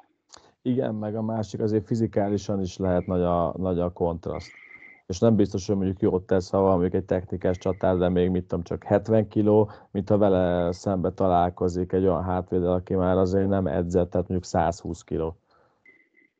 Ja, hát igen. Igen, de az Andersen Liga létrejötte, és annak mondjuk úgy, hogy fejlődése, az nem pont annak az áloga, vagy abban rejlik a lehetőség, hogy a, a kiöregedő fiatalok föltöltik, és úgymond kiszorítják a, a, a, a, az azarikat a, a, az Andersen ligából? Szerintem az kéne óriási pénz mindenhova, hogy ez megállja a helyét. Tehát amíg, amíg mondjuk megnézik egy macikonokat, hogy kik vannak benne, egy, egy új város, hogy kik vannak van benne, addig szerintem neki nincs létjogosultsága. Mert nyilván mondjuk egy Győrben, ahol úgy nem volt akkor a, a hoki, vagy mondjuk Jászberényben, nyilván a fiatalokat ott felhozni. Mm. De, de azon kívül tehát én semmi értelmét nem látom, sőt. Én egy kicsit Ez ezzel kapcsolatban ezzel kapcsolatban is azt érzem, mint a pontrendszerrel kapcsolatban, hogy volt egy viszonylag jó, de nagyon naív elképzelés arról, hogy ez hogy fog működni, és aztán szembe jött a valóság. Igen, abszolút. Tehát mondjuk, hogy azért játszok most már, már, már OB szinten, és én emlékszem, hogy hogy volt ez az OB2, aztán utána ugye adtam, adta még az OB3, mindenhol vannak a robotmódulak, meg különböző feltétekkel lehet csak játszani. Most nyilván, aki nem félve sava, az játszott az OB2-ben, meg azért relatív ez egy gyors bajnokság, van testjáték. Ugye utána, amikor kitalálták az Andersen ligát, akkor hirtelen beleintegráltak még profibb játékosokat, akik levezettek, de, de ettől nem lesz egy profi bajnokságod. Tehát ettől nem fog a fiatal oda menni, mert, mert azt látja, hogy, hogy olyan játékosokat töltik fel a csapatokat, akik abba hagyták, hobbiból, munka mellett, stb. játszanak. Tehát, hogy nem tudod fölvenni szerintem a versenyt, fel tudod venni, de nyilván negatív értelemben, aki mondjuk reggel fel kell, elmegy dolgozni, edz heti kettőt, játszik hétvégén, két hetente hétvégén egy-egy meccset, tehát az nem kihívás. Egy profinak, akinek az a célja, hogy ebből megéljen. Gábor, nálatok ugye most akadémia lett, viszonylag sok kiregedő játékosotok lesz majd, jó minőségű akár, és ugye idén olvastuk sok utánpótláskorú válogatott játékosról, hogy abba hagyja szögre, akasztja, iskolát választ, foglalkozást, megélhetést, bármit, hogy hogy tudnátok elképzelni ezeknek a kiöregedő junioroknak a, ahogy ne veszítse el őket a, a jégkorong, milyen, hát mit, igaz, ha nem az Igazából Andersen. erre például, ugye, amit a, a Godóik csináltak annól, akár a Vasasnál is egy jó projekt volt, meg, meg amit Győrbe vittek, ugye, az, az is ugyanez a, a projektnek volt a része.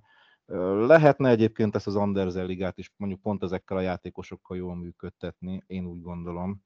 Lehetne. Nem csak tőlünk, hanem akár mondjuk a BIA-tól, ugye a Fehérváron is baromi jó akadémia utánpótlás van, és Miskolcon is baromi jó utánpótlás lett, uh-huh. ugye ott is akadémia van.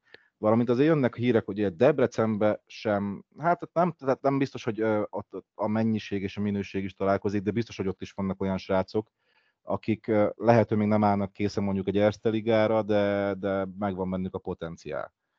Ja, most nyilván, hogyha 22 évesen nem állsz készen az Erste ligára, akkor azért ez nem biztos, hogy be is fogsz oda kerülni valaha, de, de úgy gondolom, hogy ezekből a srácokból például ugye most, hogy ez az akadémiai rendszer beindult, azért lehetne egy olyan háttérországot létrehozni, akár egy Andersen ligával, ami, ami versenyképes lehet egy idő után.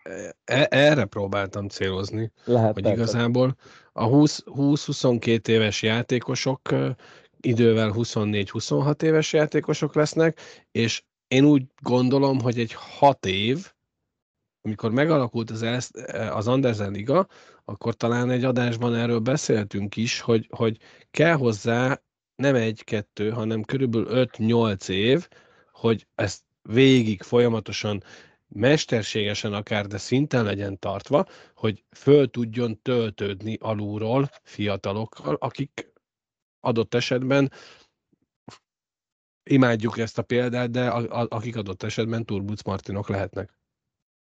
Igen, igen, én is így gondolom egyébként, hogy a Martinnak például az nagyon jót tett, ugye, hogy onnan megint csak tudott egy úgymond ugródeszkán megugrani, és, és hát nyilván azért tavaly hozzásegítette a Zoliékat ahhoz, hogy, hogy azt hiszem, hogy az elődöntőbb előtte ő talán a győztes gólt, meg, igen, meg igen, igen, igazolták igen. le tehát ott, ott azért elég nagy szerepe volt, és hát, hogy őszinte legyek, tehát nálunk is voltak olyan korosztályok, akikben lehetett volna több, és lehet, hogy pont egy ilyen hiányzott nekik, uh-huh. egy, egy, egy olyan Andersen liga, ahol, ahol igenis a saját szintjükön, mármint ugyanazon a szinten tudjanak játszani, ahol mondjuk a juniorban abba hagyták, és tudjanak fejlődni.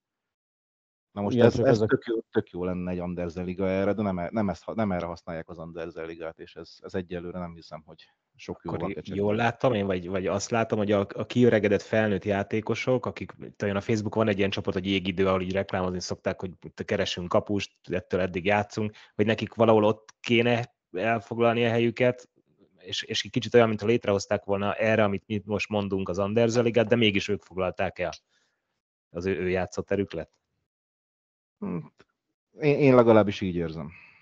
Nem is az, hogy az ő játszott terület, hanem, hanem szerintem nem arra használják jelenleg az Andersen ligát, amire hivatott lenne. Uh-huh. Illetve nem biztos, hogy ez probléma amúgy, tehát aki még le akar még vezetni, vagy lát egy-két, három, négy, öt évet, vagy tizet magával, mert nyilván ez már más szín, más színvonala, az a nincs probléma, csak ugye akkor a, úgymond, akiben még lehet profi gyerekeket, még akkor ki kéne szedni egy másik ligába. Tehát amúgy meg lehet tolni, hogy az Anderseből csinálunk egy OB3-at, az OB3-at toljuk lejjebb, és így tovább, és így tovább, és akkor tegyünk be OB2-re, akármilyen liga néven elindulhat, egy, egy, egy olyat, ahol tényleg amúgy fiatalok vannak, adott esetben még csak magyarok, mert nyilván az a, az a prioritás, hogy csak magyarok játszanak, mert abból tudjuk kamatoztatni később a válogatottat is. És akkor így, így el kéne kezdeni. Én, én, én így, így látom ezt jelenleg. Csak a másik, bocsánat, még egy fél mondat ezt kapcsolatban, az a kérdés, hogy ezt ki fogja finanszírozni. Mert, mert ugye jelenleg óriási pénz. A jégbérlés maga, igen, tehát hogy ki, ki fogja ezt a hát, nyűgöt úgymond a nyakába venni, melyik egyesület, vagy melyik nem, illetve hogy akkor... Ehhez kell a, a főszponzor, aki ezt még tolja négy-öt évig. Igen, régen például ilyen volt a fociba, biztos, hogy emlékeztek rá, ez a, nem is tudom, milyen bajnokságnak hívták, hogy kötelező volt neked egy ilyen tartalék csapat volt, a mhm. tartalék bajnokság. Tartsi bajnokság. Tartsi. És kötelező volt neked ott tartani a kis tarcsikat. Hát ez, ez más kérdés, hogy abból a ligából nem volt semmi. Tehát, nem ja, hát az egy ilyen műliga én... volt igazából, arra szolgált, hogy hát én, én jártam még azokra a meccsekre is 90-es évek elején, arra szolgált, hogy, hogy aki nem fér be a felnőtt kezdőbe, de a felnőtt keret tagja, persze. sérülésből visszajön, mit tudom én, és az utánpótlásban azok, akik ügyesebbek, és már szeretnének a felnőttbe játszani, azok játszottak a tarcsiban, és hogyha a tarcsiban ügyes volt, meg jó volt, akkor esetleg fel tudott kerülni a felnőttbe, tehát neki volt egy ilyen köztes lépése az úgymond junior, meg a felnőtt bajnokság között. Tök ötletek látom például. Jó, nyilván, hogyha ha normálisan van megalapozva ezt valahogy úgy tudjuk szerintem tisztán lehozni, hogy ha az NHL-be, ha belegondoltok, akkor van az NHL, van az AHN, meg van az ECH.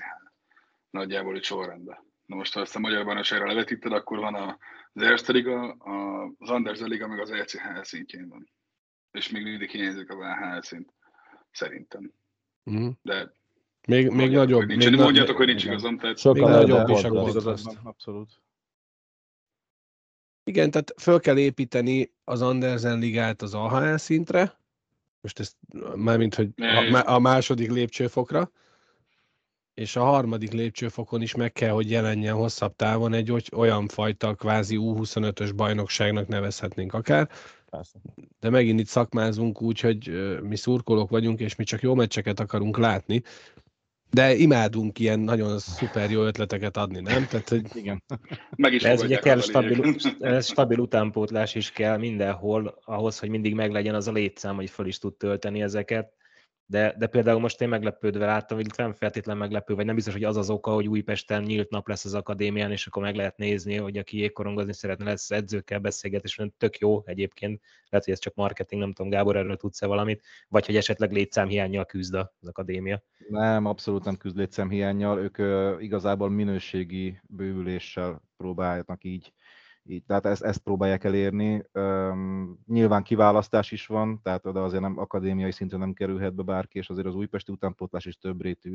Tehát itt például az, az U16-os akadémia mellett van egy U16-os UTE is, ahol a, a, akik még nem állnak készen az akadémiára, úgynevezett pre-akadémiai mhm. lépcsőfokon uh-huh. juthatnak be oda. Tehát az azért, az azért másról szól, tehát semmi létszámhiányról uh-huh. nem tudok, hogy ilyen, ilyen nagy problémák lennének, ott, ott így próbálják meg a, a toborzást. Ugye az, ez az első lépcsője a toborzásnak, hogy gyertek el, nézzétek meg, hogy hogy működünk, és akkor lehet, hogy a szülő oda fogja vinni a gyereket egy, egy kicsit elkanyarodtunk a levéttől, kanyarodjunk vissza még olyan problémákról, hogy ti a csarnokokban milyen hiányosságokat, mi az önben fejlődést várnátok, illetve annó Szőkámos mondott egy olyat, hogy lesz legal license, amiről mi aztán soha többet nem hallottunk, hogy vagy az mit tartalmaz, vagy abban mit vállalnak a klubok esetleg, vagy, vagy hogy ti várnátok-e ilyet, hogy, hogy legyen egy ilyen egységes, kimondott dolgok, hogy ennek lenni kell egy csarnokba, és annak úgy kell lenni, és ha nem, akkor annak ilyen és ilyen következménye van, ami, ami nekünk ugye szurkolóknak komfortosabbá tenné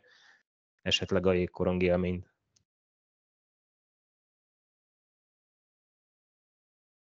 Ennyit tudtok róla. Jó. ne, ne én mondjam, ne én mondjam, liga, liga licensz, nem, én életemben nem hallottam erről a Liga licenszről, vagy legalábbis nem olvastam utána, úgyhogy nem igazán Milyen jó ötlet lenne egyébként. Hát nem tudom, hogy ez megvalósult-e, de azt tényként említette annak idején Álmos nálunk. A kérdés mindig az, most csúnyán fogalmazok, úgy, ahogy van Magyarországon, hogy a szabályok és a betartatás az mennyire, tehát hiába van előírva egy liga licenszben, Ki se kell mondani a kérdést, mert tudjuk a választ persze. Tehát innentől kezdve uh, látjuk azt, hogy különbségek vannak, látjuk azt, hogy van, aki két héttel a nevezési határidő után is tud nevezni, és még sorolhatnám a rengeteg uh, apróságot. Írtatok a levélbe, ugye penészes falakról, hideg vízről, fűtetlenségről, mindenféléről, ugye van köztetek olyan is, aki játszik, tehát tudja ezt, tapasztalja. Ugye kívülállóként egyébként, bocsánat, hogy megint hozzáfűzöm azt, hogy a, amennyi pénzzel a, a szövetség támogatja egyébként úgymond a klubokat, és, és most arra is hivatkozott a kedves elvtárs, hogy, hogy, hogy ez, ez nem, a, nem az MES-nek a fennhatósága, hanem, hanem a kluboknak a, a saját része az, hogy a saját csarnokait milyen állapotban tartja. Ezzel Egyébként egy bizonyos szinten igaza is van, hiszen azt mondja, hogy itt a pénz, tarts fenn, csinálj olyat, ami, ami, ami jó legyen, pont kész vége. A másik része az, miközben mondjuk a, a focit visszahozzuk témába az MLS-nél, akkor azt mondja, hogy igen, tehát adtam ennyi pénzt, és nézzen is úgy ki. Meg kőkemény szabályok, fűtődés és társai. Zoli, nyugodt, szerintem erre gondoltatok egyébként az Erste Liga szinten, egyébként meg nyilván én is jártam már kis stadionba és társaiba, ahol hadd nem mondjam, milyen állapotok uralkodtak. Hát, mondjuk ki, mint egy istálóba. Mint egy istálóba. Tudom, hogy mi vagyunk az istáló, de, de azért Most nem rátok gondoltam. tudom, tudom, csak azért mondom, hogy... Keletebbre. igen. De, de igen, szerintem ez, ez inkább a fő probléma, hogy a kiadott pénzeknek a, hogy mondjam, az elkötését egyébként valószínűleg senki nem felügyeli. Vagy hát valószínűleg felügyeli, de de semmi értelmi. Jó, de ez is ugye érdekes, mert régen mondjuk, és nem, megint nem akarok beleavatkozni, mert azt hiszik, hogy mi, mi nem is tudom, mi, milyen gondolatok vannak bennünk, hogy mi át akarjuk venni a helyeket itt vagy ott, vagy szó sincs róla, tehát hogy nagyon-nagyon távol áll tőlünk az összes ilyen pozíció, de hogy régen ott dolgoztak a szövetségen belül, 20-25, és effektív szerintem tök jól mentek a dolgok. Na most 200 plusz, és semmi. Tehát ha keresel valamit, nem kapsz rá választ, a, az Erste Liga tabella az botrány, a, a net, vagy a Erste Liga TV az nevetséges, mert lefajt, de nyilván ugyanúgy ki kell fizetned. Hozzáteszem, annyit fizetsz érte, mint egy jegyér. Na, tehát, hogy, hogy olyan dolgok vannak, amúgy szerintem abnormálisak.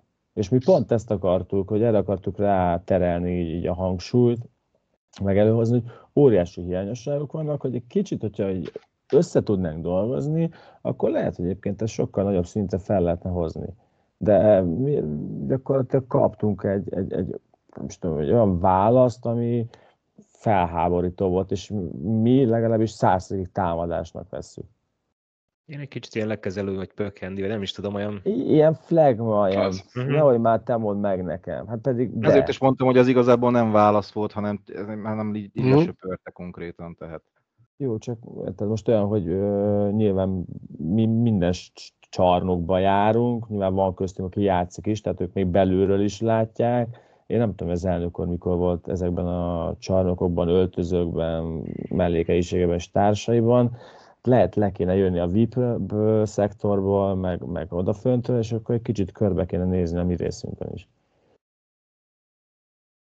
Káp lejött, nem? Amíg átadta a díjat. Aztán szegény... elutazott valahova. Szegény... Mert a döntőnél már nem ölte. Hát nem, mert szegény szerintem megsértődött, mert azt mondta, visszajutottak visszhangok, hogy ő, ő, ő, soha nem kapott még, talán 8 éve van, ő soha nem kapott még 8 év alatt ilyen, ilyen negatív uh, impulzust, hát sorry, meg lehet, hogy nem pont fölöttünk kellett volna, hogy legyen, de sorry. Nyilván mindenki nem fogunk tudni visszatartani, hogy elmondja a személyes véleményét. Így van, te, te, meg, te megpróbáltad. Én nagyon szerettem volna a hölgyet, próbáltam. Hát az első meccs a tiétek, akkor... találkoztatok volna vele. Nem volt jó élmény. Neki biztos nem.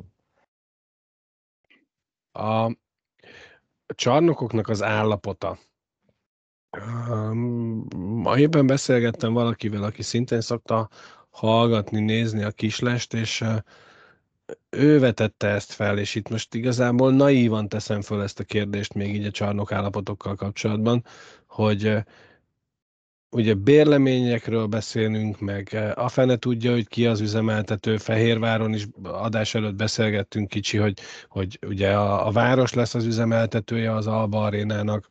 Újpesten nem tudom ki az üzemeltetője, lehet, hogy egy negyedik cég. Abban az esetben, amikor, amikor te a lelátón azt tapasztalod, hogy hiányzik a szék, omlik a lépcső, mit tudom én, penészes a falak, nem folyik le a WC, büdös van, stb. stb vagy az öltöző akár, hogy a klub, ti ezt jelzitek adott esetben a klubnak, a klub tud-e tenni valamit, vagy adott esetben mondjuk a Fradinál egyértelműen tudjuk azt, hogy jelen pillanatban egy teljesen más üzemeltető van, akitől bérli a Fradi a csarnokot, a bérlő felé kell ezt jelezni, vagy kifelé kell jelezni, és kinek a felelőssége ezeket javítani? Tudunk erről valamit? Mi mindig jelzük, hogyha bármilyen problémánk van. Nálunk, hál' Istennek, tényleg lekopogom, de, de százszerzalékos a, a bizalom a, a vezetőség és köztünk. Mindig segítenek. Tehát volt olyan, hogy leszakadt egy szék, mi jeleztük a, a biztonsági szolgálatnak, másnap meccs volt és vissza volt rakva. Tényleg, és úgy, hogy nem lehetett leszedni se. Uh-huh. Pedig de... megpróbáltad. Nem, nem. nem. Mi próbáltuk Hál' Istennek, akkor pont nyertünk még egy Újpest ellen is, és nem volt rá szükség. De viccet nem, de például uh, találkoztunk már, illetve van olyan fix esemény is, hogy uh, le lehet írva például egy jegyzőkönyvben, hogy be van ázva a penészes a fal öltözőbe, melyik helyiségbe, teljesen mindegy, uh, elég ismert jégcsarnokban, tehát nem is az utolsó közé sorolnánk így, háromszor, négyszer jegyzőkönyvbe lett éve, nem történt változás, nyilván azt fogja mondani egy, egy játékos, egy játékvezető, egy bárki, hogy minek írjam le, tehát nincs változás. És akkor is szépen így el vannak tusolva a dolgok. Hát erre lenne jó tényleg a liga licensz, és azt valóban be hát, is tartatni, illetve én nehezen tudom azt, tehát kommunikálják azt, hogy egy egyre profibb, egyre jobb ligát szeretnének, de ugyanakkor én el nem tudom képzelni, hogy ide jön bármilyen nyugat-európai légiós megtapasztal egy ilyet, hogy nincs meleg víz, omli, tehát hogy az onnantól komolyan tudja venni ezt az egész cirkuszt.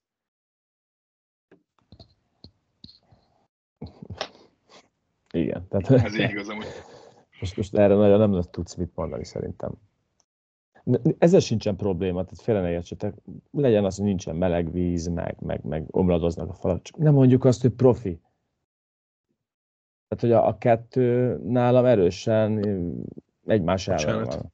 Hát meg Igen. ugye, hogy elhangzott nem is olyan régen, hogy a magyar jégkorong soha nem volt ilyen jó állapotban, mint manapság, azért igen. ezt... És akkor 24 meccsből 22 buktunk. Igen, igen, igen. Jó, hát az öreg nem szedi a kinkobilobát igazából valószínűleg azért. a válogatott szóba került, illetve nem Ugye, aki ismeri a magyar jégkorongot, az tudja, hogy ki mondta ezt, hogy mennyire fantasztikusan jó helyzetben van a magyar jégkorong. Beszéljünk egy kicsit a válogatottról. ugye ez is megfogalmazódott a levélben, hogy, hogy pár évvel ezelőtt, pár tíz évvel ezelőtt egy BS-t is simán megtöltöttünk egy OTP bank, vagy mit tudom én, tele postabank kupára, most pedig egy tüskecsarnokot, bár olvastuk és láttuk a, a helyzetet, lehet, hogy azért az olimpiai selejtezőn közel telt ház lesz a tüskecsarnokban, de hogy azért voltunk egy pár olyan tüskecsarnokbeli válogatott rendezvény az elmúlt időszakban, amikor messze nem volt teltház, és nincsen tábor, aki szurkolna. Ebben a szövetségnek van felelőssége, nekünk szurkolóknak van felelősségünk, vagy, vagy, vagy kinek? Tehát, hogy ezt így feldobtátok ezt a témát, csak kérdés, hogy Súly György tud-e válaszolni rá? Én ezt úgy kérdezném, hogy ebben része van az eredménytelenségnek is, annak is, hogy ugye egyre mélyebb a merítés, egyre több játékos próbálnak ki. Ti azt mennyire érzitek, hogy tényleg úgy kéne lenni, hogy a hazai rendezésű, mert hogy nem sok ilyen torna van évente, amin itthon láthatjuk válogatott, ott tényleg mindig a legerősebb válogatottat lássuk. Illetve, illetve a szövetségnek az a kommunikációja, ami ment egy időbe, hogy nyugdíjba küldtek minket szaporói korú szurkolókat, veletek volt ez a szurkolói, aztán most már csak regisztrált szurkolói balhé is, hogy, hogy ezek, nem tudom, a Volánnál, Fradinál, Újpestnél ez, ezek hogy csengtek le? Hát mi szervezetten nem járunk válogatottra, úgyhogy szerintem kicsi kezdje el, aztán majd bele-bele szólunk. A... Igen, valószínűleg a válogatottnál nekem van a, az én részem. A, őszinte leszek igazából, hogy nem megyek vissza tovább 2013-nál, mert uh, nagyjából uh, én 13-14-ben kezdtem el dobolni amúgy. Uh, 13-as évben még, még nem doboltam. Az, igen, még akkor szanék doboltak. Én 14-ben kezdtem el ugye a volánet dobolni, úgyhogy azóta került át ez a, hát ilyen árukapcsoláson. Tehát a volán is a válogatott téma, tehát így egybe kaptam a kettőt. Uh, attól függetlenül úgy gondolom, hogy 13-ban ott voltunk a VB-n, 11-ben is ott voltam a VB-n, ott is tehet ház, 13-ban szintén tehet ház, 13-ban is OST-n, érted? Oké, okay, hogy most azt mondjuk, hogy tehetház lesz a tüskében, mert vállalni kaparászunk egyek után, Há, majd jó, én csak szombaton megyek, de majd meglátjuk, jó? Tehát, hogy uh-huh. mi lesz mhm. a tehetház őszinte véleményem, mert egyébként a jegyerősítésnál szerintem itt a szektor kiosztásnál, meg a bérlek, meg az olyan kinya résznél ott szerintem vannak problémák, tehát hogy én nem, nem hiszem, hogy tehetház lesz amúgy, ahogy így nézegettem.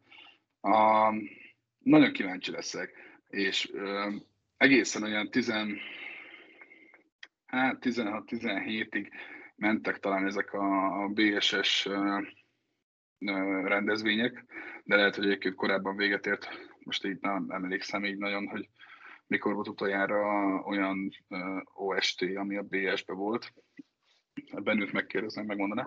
A, a 18-as VB-t emlegessük akkor, mert, mert az volt az utolsó egyébként, ugye, ami, ami Pesten volt, uh-huh. amit konkrétan uh, szurkolói részre, mint, mint dobos én nekem ott le kellett küzdeni a szövetség akkori dedikált alkalmazottjával, én akkor mondtam azt, hogy soha többet. Tehát, De tehát volt, kontra... ott, volt ott alkalmazott, akivel te bármit is tudtál kommunikálni? Volt, sajnos. Volt. volt ott egy megbízott ember, most nem akarok nevet mondani, volt ott egy, egy megbízott ember, aki azt mondta, hogy ő intézi a, a, a szurkolói egész témát, úgymond. Nyilván ennek az alapja az volt, két részről, tehát hogy volt a, a, a válogatott őstáborának egy része, mint, mint szurkoló, az volt az A oldal, én meg voltam a B oldal, mint dobos. Uh-huh. És össze, összefogtam a dobosokat, voltunk heten. Hatan, hatan vagy heten voltunk amúgy dobbal, hogyha jól emlékszek, és konkrétan hetente kétszer jártam fel a szövetségbe egyeztetni. Minden szar miatt. Tehát, hogy minden apróság miatt. Tényleg, tehát, hogy megvet, mindenki megvette saját magának a, a magyar meccses bérletét, és a, a, nálam ott szakadt el a cérna, amikor jeleztem a a kollega fele, hogy szükségünk van passzra. És visszakérdezett, hogy miért. És mondtam neki, hogy azért, mert hogy azért a két meccs között szeretnénk berakni a dobokat, szeretnénk fölkötni a dobokat, szeretnénk azt, hogyha Valtonos nem állítana meg minket. Uh-huh. Itt ut- bizonyos pontokon szeretnénk meccs után letenni a dobogjainkat. A, a, mindig az önkéntes táróba a, szoktuk rakni egyébként meccsek után, és mondtam, hogy mivel mi is szórakozni jövünk, mert, mert azért értjük, hogy mindenki úgymond elvárja, hogy legyen dob, meg legyen szurkolás, érted? De amikor ott vagy az, hogy te hozod a dobot, te cigülöd az összes szart, oda kéne menni, föl kéne kötni, minden. Tehát ugye ezért nem fizet senki. Tehát nekem nem fizet ezért szó szerint pénzbe senki. Nem csak nekem, az összes társadalomnak se fizet senki. És akkor mondom azt, hogy figyelj, kéne egy passz, igen, F2-es, Z, vagy nem tudom, F1 kapu, izé, ide, a, erre engedj be, ide, meg ide. Azt mondja nekem a kollega, hogy Ha nem jó itt valami, mert ha te kapsz paszt, akkor, akkor be tudsz jönni ingyen. Ültem, hogy hát mondom, meg hát figyelj, itt vannak, a, itt vannak a jegyeim, tehát hogy megmutassam. Amúgy ők ajánlották föl nekem, és akkor hát elmondom, mert nem mindegy. Felajánlották, hogy majd ők adnak nekem jegyeket, mert akinek ugye úgymond a dobos társaságnak nyilván beleértve feleségemet és a dobos társamnak a párját, stb. tudod, tízünknek a bérletét, azt úgymond a szövetségen keresztül vettük meg rendes áron. Bementem a, a sportok házába, és megkaptam a bérleteket, átküldték, majd kaptam egy számlát, mint támogatás. Mit tudom én, 3, 200 ezer forintról, vagy 300 ezer forintról. De cserébe megkaptam a jegyeket. És cserébe még a kollega egyébként közölte velem, hogy mert akkor mi ingyen megyünk be meccsre. Hát mondtam, hogy na azért, igen. Tehát, és én nagyjából én akkor, akkor csömerlettem meg ebbe az egészbe egyébként, és onnantól kezdve nem is nagyon preferáltam ezeket a válogatott megmozdulásokat. Volt rá pár évre ez a svéd, meg nem tudom milyen felkészülési meccs a tüskébe. Igen. És senki nem keresett. Egyáltalán senki nem keresett minket. Tehát jegyértékesítés után egy nappal főhívtam a kollégát, mondom, figyelj, mennék dobolni. Amúgy, mert amúgy látom, hogy elkapott mindenki jegyeket, teltház, stb. Mennék dobolni. Így gondoltam, hogy akkor hát, ha jót tesz ez a hangulatnak. Hívtam egyszer, hívtam kétszer, másnap hívtam még kétszer. Akkor nem kellünk, jó napot kívánok. Flip. Ennyi, kész. Tehát arra sem mentünk, hogy elvileg az elmentett kontakt felvegye a telefont nem is voltunk ott amúgy, tehát nem, nyilván nem is tudtunk már ilyet venni, mert ahogy mondtam neki, figyelj, látom elfigyelt, hogy a, kérek ilyet, mondj egy számot, kifizetem, stb. megyünk. Tehát semmi. Úgyhogy Még teljesen lezülött. Azt kérdezném ezzel kapcsolatban, hogy ugye látjuk most a foci válogatottat, vagy akár a Fradi foci csapatánál, el nem tudom képzelni, hogy ott abba, azoknak az élőképnek a szervezésében nevet volna részt akár az MES, vagy akár a Fradinál a klub, mert olyan monumentális, vagy olyan nagy dolgok, szerintem, hogy az mindenki tudni kellett a klubnak is, a, a szövetségnek MLS, is róla. Nem ez. A, bocsánat, hogy, hogy, hogy, de ugyanakkor ugye kirakják, hogy milyen büszkék a világ legjobb szurkoló táborára, tehát ez így, így megint az a, ugyanaz a kontraszt. A pontrendszernél, vagy az Andersennél, hogy, hogy van egy naív elképzelés, vagy egy kifele képmutatás, és akkor ez megy a háttérbe, hogy, hogy ez miért nem működhet. Ezt nem is értem. Figyelj, Ami a fociban. amúgy az én részemről azt mondom, hogy egy éve nagyjából, hát most volt a Magyar Kupa, úgyhogy igen, egy éve, indult el egy jobb irányba az egész, ez köszönhető egy kollégának, a, a, egy új kollégának az MGS-nél. Lehet, hogy többen is ismerik ugyanezt ezt a kollégát, aki, aki egy kicsit így össz, elkezdte jó irányba terelni a szurkolói dolgokat. Nagyjából azóta voltam úgy, hogy akkor jó, akkor menjünk föl, dobott, stb. De hát igazából fönn voltunk a sárközi emléktornán, illetve fölvittünk két dobot, aztán magunkat szórakoztattuk a Rafai Tomival. Tehát, hogy így nem, sok értelme nem voltunk. volt. De... Igen, igen, persze, jó, beszélgettünk. Aztán jó, beszélgettünk. Jó, csak ugye pont azt akartam mondani, meg kellene nézni azt is, hogy mondjuk befejnek a tüskebit a 2400, 500, valahogy így van a befogadó képes, és hány ingyen jegyes volt.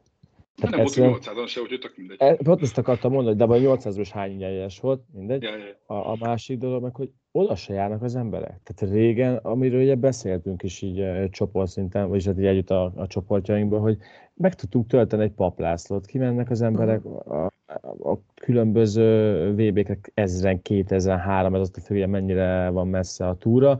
Itt meg itt van egy, egy kis csarnok, és amúgy nincs néző.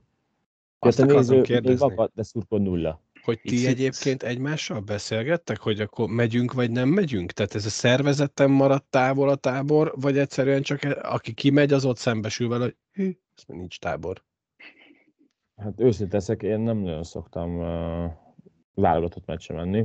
Uh-huh. Ilyen évente egy, maximum kettő, véletlen.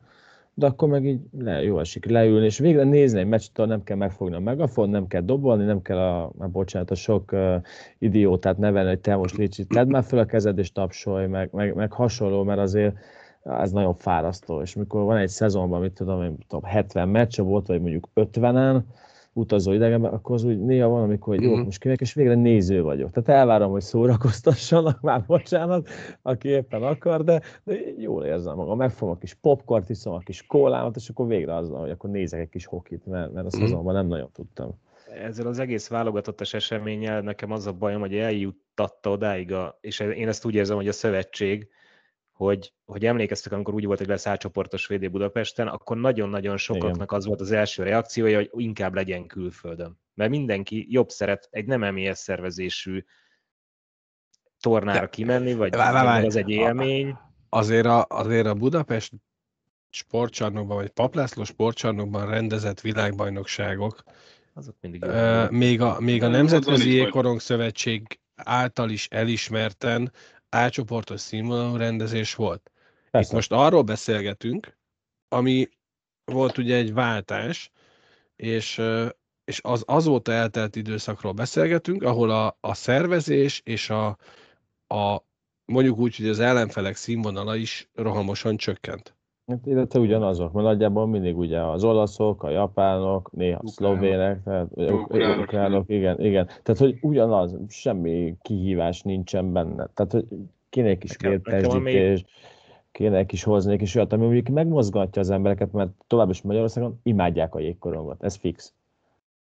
Nekem a mélypont az, az a Jubianai világbajnokság volt, ahol ugye tökön szervező módon csináltuk azt a flashmobot, meg a, a sétálást a csarnokhoz, semmi közel volt az a szövetségnek, sőt, a szövetségnek egy embere az mondta, hogy ő, ő nem lehetne itt, de akar csinálni képeket, meg, de, de, de ő nem is lehetne itt az is vicc volt, és akkor a végén ugye, amikor megnyerték, vagy feljutottak a srácok, és akkor az ünneplés, hogy úgy lett megoldva, hogy, hogy egy szabadságból lévő lánynak szóltak, aki MES alkalmazott, hogy valamit rikkyen csinál, hogy valahol meg lehessen yeah. ünnepelni, mert nem készültek rá.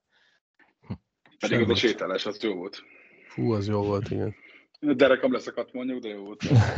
Mindig ezek a jók. Persze. Nem, azért őszintén, legyünk, legyünk őszinték, tehát, hogy, hogy azt mondta a kedves György, hogy, hogy eh, kiöregedtek a, a szurkolók egyébként, és ugye nagy, azt hiszem, hogy egyébként a válogatott eh, válasz ez volt, ugye nem, tehát hogy öreg, kiöregednek a szurkolók, és hogy ez, tehát hagyjuk, tehát e, ez egy vicc. Tehát, hogy ugyanazok a szurkolók ott vannak, ott voltak Jubjanában, akik 10 éve ott voltak, vagy 12 éve ott voltak Jubjanában, pontosan ugyanazok az emberek ott vannak, és ott Így is van. lesznek, most Bolzánóban nem lesznek ott amúgy. Tehát, hogy az a legszebb. Tehát én se leszek ott Bolzánóba, sőt, Benő barátomat a kettő másodperc alatt győztem meg, hogy figyelj, Benő, nem megyünk Bolzánóba, nem megyünk Bolzánóba, menjünk Prágába. És megyünk Prágába. Tehát, hogy így tényleg, ez nem került tényleg kettő percnél többe. És jó, lesznek ez... ott sokan. Tehát, Persze. De... de messze nem annyian, és messze nem olyan minőség. Tábor lesz, vagy nem ilyen minőség. Így van. Így van. Gábor, te szó, bocs, bocs, Gábor, nagyon csöndbe vagy ott a, a nekem képernyő jobb oldalt. Te szoktál járni válogatott meccsekre? Nagy ritkán, tehát nagyjából úgy, mint Zoli, ilyen, ilyen szakő évente, vagy év, év, ne volt, évente azért egy-egy meccsre mindenféleképpen megpróbálok kijutni, ami válogatott. De hogy őszinte legyek, én ezen a sárközi emléktornán most kim voltam a, a szlovén meccsen, amit ráadásul meg is nyertünk, de uh-huh. hát, hogy is mondjam, igazából olyan nézhetetlen kategóriába sorolt, sorolnám. Nem csak a játék minősége miatt, hanem olyan, olyan semmilyen volt az, az egész rendezvény. Olyan se színe, se szaga. Úgy, úgy bementek, lement a meccs, és így ennyi, tehát semmi. Tipikus semmi sablon. Sab, épp pontosan ilyen sablon volt, és hogy a válogatottra kitérjek, én abban látom itt a legnagyobb problémát, hogy nem próbálják megcélozni a médiát, nem próbálják a nagyobb körökbe eljutatni ezt a, a jégkorong szeretetét, a, magát a sportágat. Mert, mert oké, okay, most van egy-egy hasában nemzeti sporton, vagy mondjuk az M4-nek a, a weboldalán, de, de azért nézzük már meg, hogy hány meccset közvetít a tévé például, tehát nevetséges. Azért egy, egy magyar első osztályból ennyi meccset adnak le azt idénybe. Ez... Azt is kitek csütörtök, akkor szombaton hánykor lesz, hogy még utána rászervezzél, vagy Igen, tehát ezt is ugye a levélben is írtuk, hogy hogy alkalmazkodik maga a liga a TV igényeihez, ami szerintem azért ez botrány. Vagy, vagy leviszik, mint hogy nem megbántva ajkára egy kis volán Fradi mm. meccset, hát köszi. Ja. Igen, igen. Úgyhogy, úgyhogy én úgy gondolom, hogy, hogy maga az, hogy a, a válogatott ennyi szurkolót, nem is az, hogy veszített, mert veszített is, de hogy nem tudott újakat megnyerni maga mellé, ez igenis egy, egy komplex probléma. Ez probléma a szurkolói oldalról, viszont a legnagyobb probléma tényleg az, hogy nem próbálták ezt meg szélesebb körbe elhinteni. De mint olyan szaga van, mint nem is akarnák. Nem, nem akarják. Ja. Jó van ez így. Hát igen, ez, ez, ez, ez itt a gond. De jó, csak akkor meg ne várják el a csodát. Tehát, hogy az a baj, hogy azt elvárják egyébként, hogy legyen fantasztikus hangulat, menjen ki mindenki, tapsikoljon, doboljon, énekeljen, álljon fel a kerítésre, tök mindegy, de amúgy ők egy, egy morzsát nem hintenek el. Tehát, hogy nem Igen, a legszomorúbb, a legszomorúbb egyébként tényleg a nem akarásnak, az Jubiana egyébként. Szóltam előre, hogy viszünk dobokat, tényleg három dobot vittünk Fehérvárra, Gondolati hozott még egyet, hoztunk, a Bogosz még egyet hozott, tehát öt dobbal voltunk ott Jubinába, ugye. Előre, jóval előre szóltam a szövének, hogy kezdjék el leszervezni azt, hogy figyelj, adjanak egy paszt, de hát nem is, nem is kell paszt, mert, mert nem, nem szükséges, csak nyilván már a hivatalos utakon. Én mindig így vagyok vele, hogy akkor legyen paszt, mert akkor nem szól senki semmit. De amilyen szar volt, az jön a szervezés igazából. Elég lett volna szólni csak a szervezőknek, hogy figyelj, ezt a parasztot engedd be oda, mert le, le fel akarna rakni a dobot. És az első meccs után tényleg úgy voltunk vele, hogy itt hagynánk a dobot a csarnokba, mert hónap is jövünk, nem akarja nem se visszavinni a hotelba. Jó. Mi volt a megoldás erre? Kovács Zoli oda jött a Renátó anyjára, és mondta, hogy akkor adjuk neki a dobot, majd ő becipeli. Mondtam, hogy mi van? Te, mi, te beci... No, hova? Hát oda. Ne vicceljél már, mondom, akkor megyek, jövök, lejövök én is, hát akkor vigyük be együtt. És tényleg az volt, hogy a, a, ugye a jégcsarnok mellett, a Jubine sportcsarnokban, ugye mellette van egy kézipálya, kosárpálya, nem tudom micsoda, mindegy. Uh-huh. És akkor oda le volt rakva, csak így félre volt dobva, aztán csá. És ott elróltuk a dobunkat egész héten. És akkor az első napon mondta Zoli, ugye, hogy ott lecipelte, és akkor megláttam, hogy hol viszi, hát oda jó, a következő nap mondtam, hagyd a francba, akkor megyek be érte, összeszedjük, aztán kész. Hát eddig nem jutott el a szövetség, hogy egy normálisan ezt le tudja kommunikálni. Ezek számítanak, tehát, és onnantól kezdve tényleg, nekünk, nekünk sokat számít az, hogyha egész meccsen szétvered a kezelet, eh, X még hazavinni. Száz ezer ember, mert azért Jubilában nem voltunk kevesen. Bizony. Tehát nagyon nem voltunk kevesen. Meg kényelmetlen cipelni, tehát tudom, mi is szenvedünk vele, tehát hogy rabba a kocsiba, hozd le, vidd a szállásra, Persze. akkor az nem úgy, hogy bemegyek a belvárosba, iszok egy sört meccs után többiekkel, hanem hova tegyem azt a rohadt dobot, akkor már meg, tehát nálunk ugyanez van, tehát mindig a dobot senki nem akarja cipelni. Tehát az, az, az, az, az egy macera, mert még egy megafonnal elsétálgatsz, az kevésbé zavarja az embereket. Tehát dob, mondom, könyörgünk az emberek, hogy vidd már el légy kocsival. Hát ő nem viszi el. Mondom, vidd el, mert holnap elmegyek érte, csak vidd el, mert most nekem nem fér be, vagy bármi másra. Yeah. Uh, talán. Amikor volt az a séta egyébként, ugye uh, hármas híttól, az tényleg úgy volt, hogy reggel ezzel fölkeltünk, megreggeliztünk, stb. Hotelba, jó. Beültem a kocsiba, kimentem ezzel a csarnokhoz, nem. összeszedem a dobokat.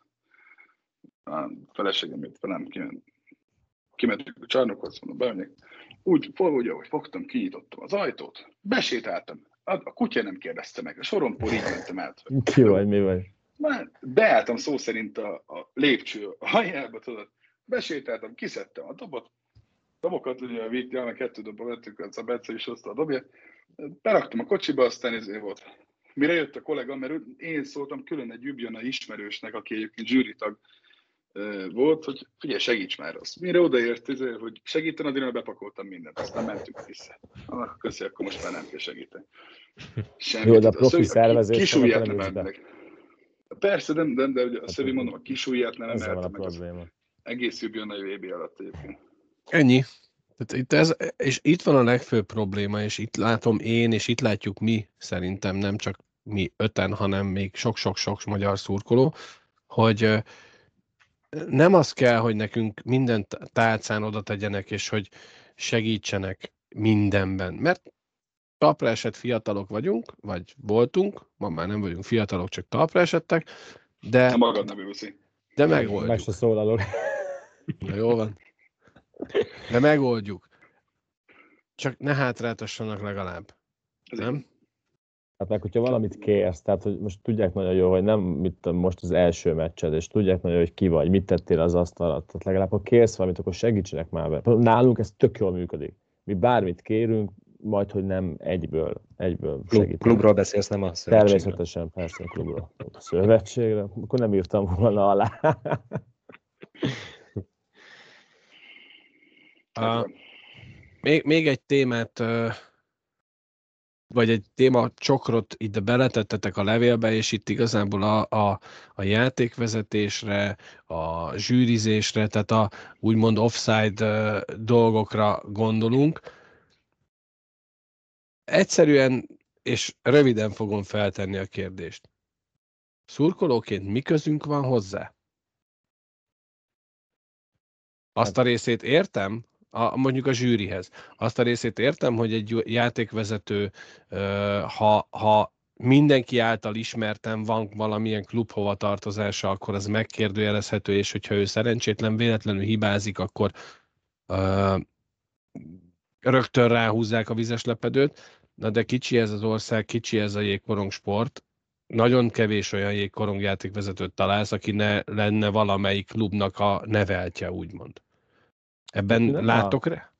Itt nem a neveltjén van a hangsúly szerintem többek nevében, illetve többek nevében mondhatom szerintem, hanem az alkalmazottan bizony. Tehát, hogy Aha. van azért Igaz. egy olyan erszteligás csapat, akinek van egy főszponzora, az a főszponzor, az benne van egyébként egy másik magyar csapatban, ők még csak utánpótlás szinten foglalkoznak vele.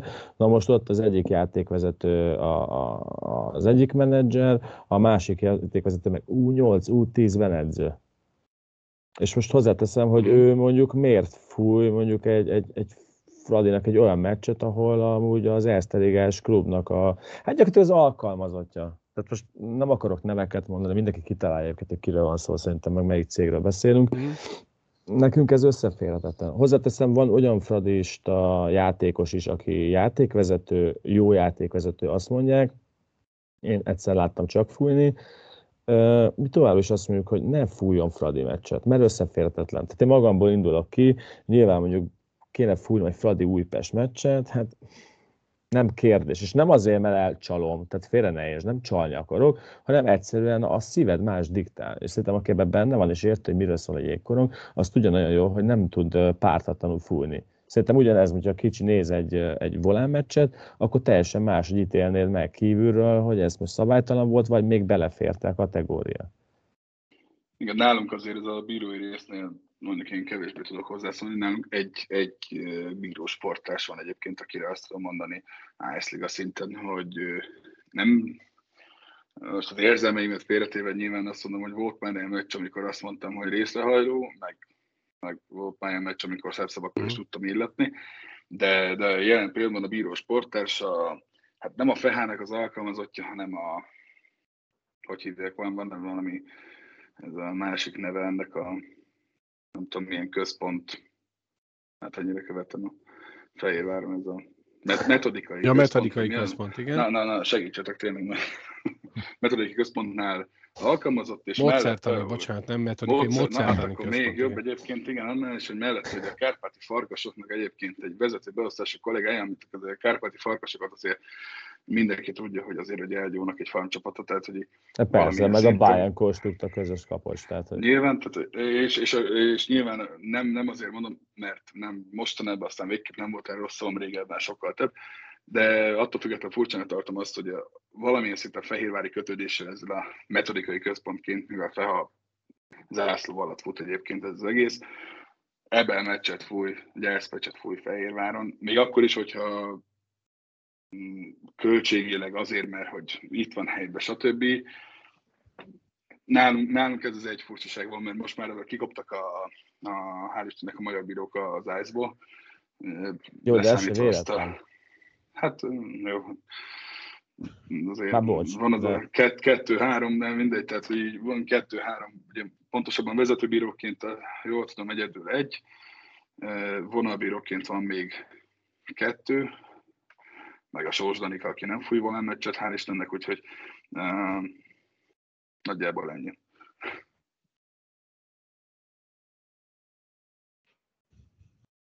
És a... Egyébként a játékvezetés, Igen? bocsánat, hogy beleszólok, ez, ez egy hát úgymond kény, kényes téma, mert, mert nyilván azért tényleg, ahogy azt, azt, mondjuk azt alá tudom írni, hogy valahol meg kellett tanulni nyilván a, a korcsolya tudást, a szabályokat meg kellett tanulni, stb. De, de tényleg az, hogyha valaki egy klub alkalmazásában áll, és annak a klubnak, tök mindegy, hogy milyen szerepkörben, annak a klubnak vezet egy Erste meccset, és esetleg egy, egy nagyobb tévedést követel, annak a klubnak a javára. Hát nyilván, hogy a, a népharag az, az a nyakába fog zúdulni a lelátóról, utána az interneten, mindenhonnan, és óriási nagy balhét tud kerekedni egy-egy ilyen, ilyen esetből. Most nem azt mondom, hogy, hogy részre hajló lenne, vagy akármi, hanem hogy tényleg csak egy, tév, csak egy tévedés.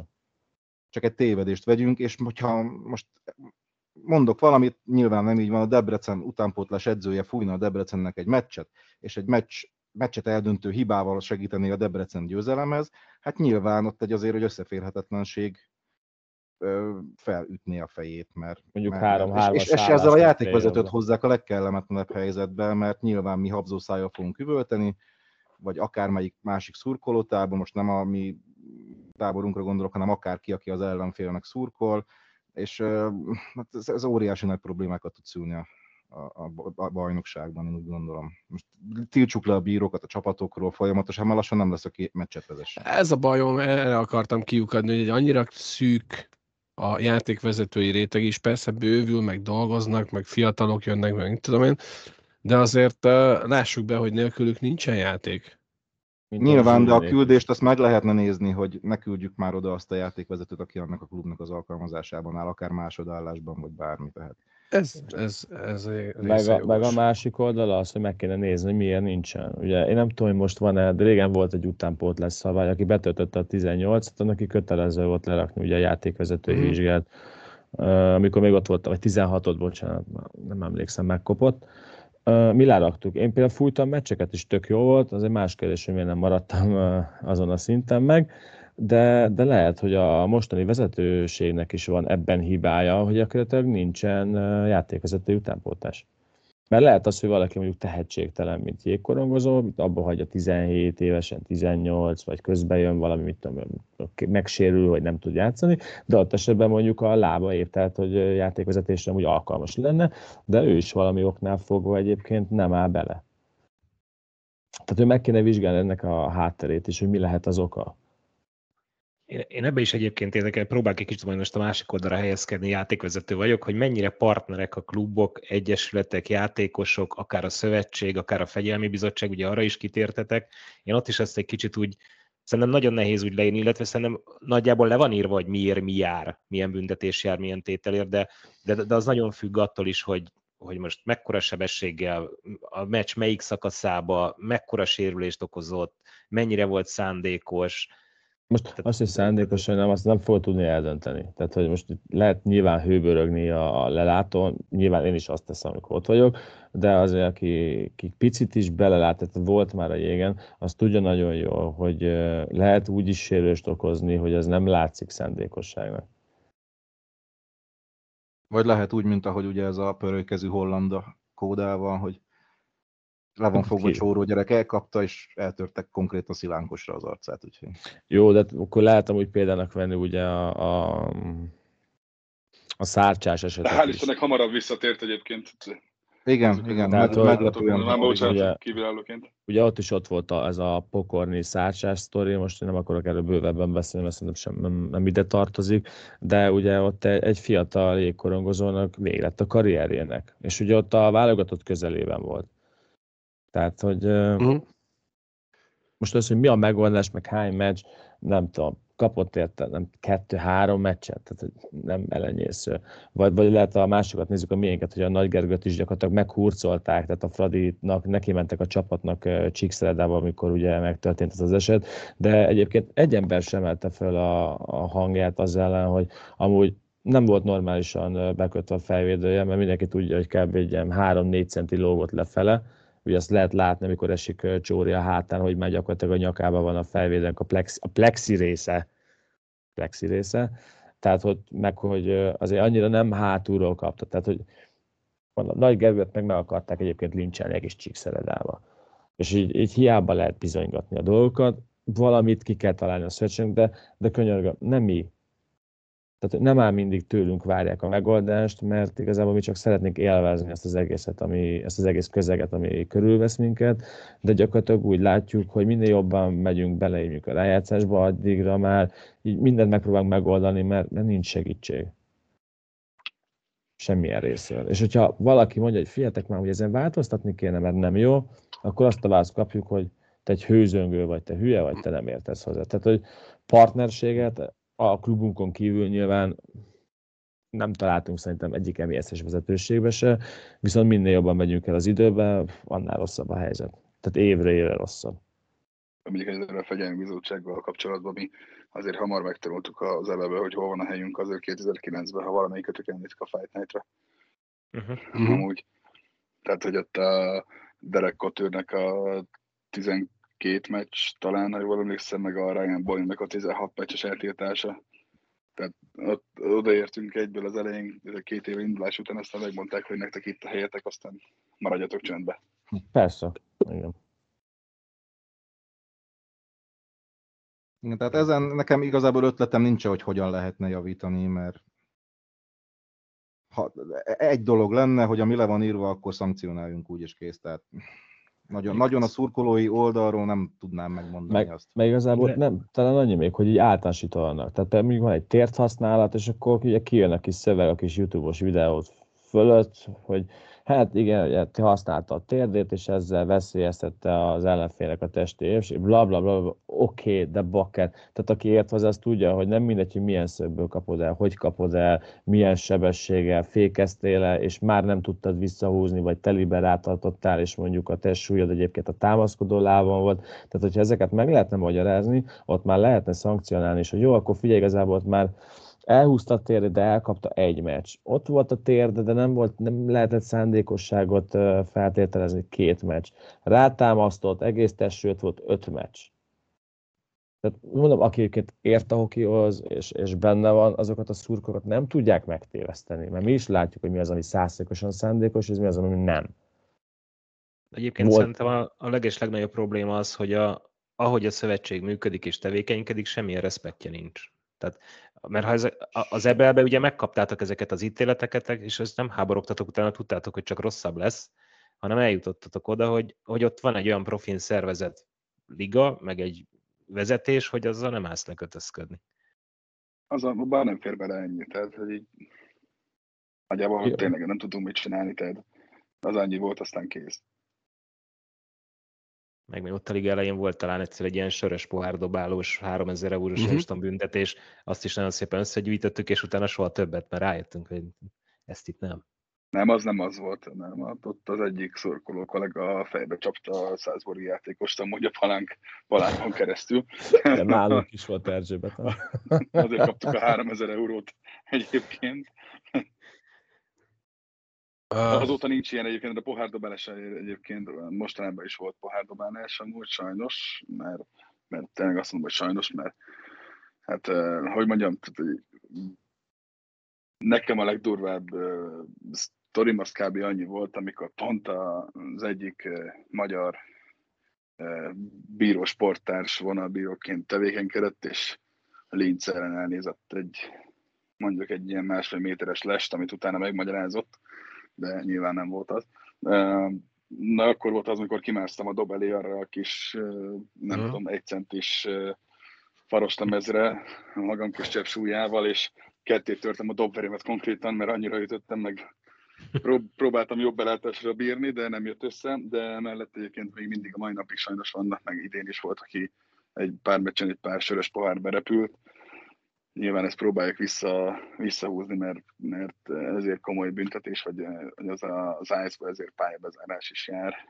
Úgyhogy azért nem. Tehát tényleg a Vlado, mikor annó fújt uh, ice meccset, neki is volt olyan meccs, amikor úgy, hogy a Vlado fújta a legtöbb meccsünket a 20 alatt, mm. és én azt mondom, hogy velem tök jó a, tök jó a kapcsolat, mert, mert ott tényleg lezártuk meccsnek vége volt, kint meg megbeszéltük, hogy mi volt ennyi kész. Hát sok ilyen bíró van egyébként, mert, mert a Kincses Geri vagy a Halasi Gyuri is pontosan ilyen, hogy meccsnek vége van, meccsnek uh-huh. vége van, kint elszítunk egy cigit, és akkor megbeszéltük, hogy akkor Így van. mi meg hogy, meg ennyi, és le is zártuk, tehát és, és mai napig egyébként tök jó kapcsolatot ápolunk. Hát van, van, akivel nem. De, de, de, de ez hiányzik egyébként, mert, mert egyébként egy-két, egy-két bírósportás kicsit többet képzel magáról, mint amit kéne. Meg pörkendi, vagy akár volt olyan, aki meccs közben kimutogat, érted, és akkor, akkor mit várunk ettől az egésztől?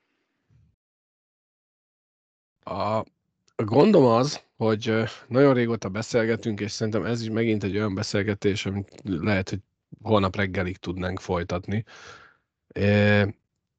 Hadd tegyek fel egy záró kérdést, és egyúttal hadd jelezzem felétek is, meg mindenki felé, aki hallgatja ezt, hogy örömmel látunk bárkit. Ha megtaláljuk mi, akkor ne mondjon nemet, de hogyha valaki szeretne jönni hozzánk, az nyugodtan jelentkezzen, és időt és energiát nem e-mailve meghívjuk ebbe a fantasztikus stúdióba. De záró kérdés, hogy lesz ebből valami, vagy ez itt elszállt ez a levél a, az éterbe, és pont? Kicsi szerinted? Te vagy a legkívülállóbb idézőjelbe téve. Az én véleményem őszinte leszek az az, hogy a, a György kollégának a válasza az lófasra ért. Uh-huh. És még ha csak a válogatott szintet is nézem, akkor is felháborítónak tartom, hogy mennyire csak ebbe az egy témában mennyire kitérte be az egész sztoriba.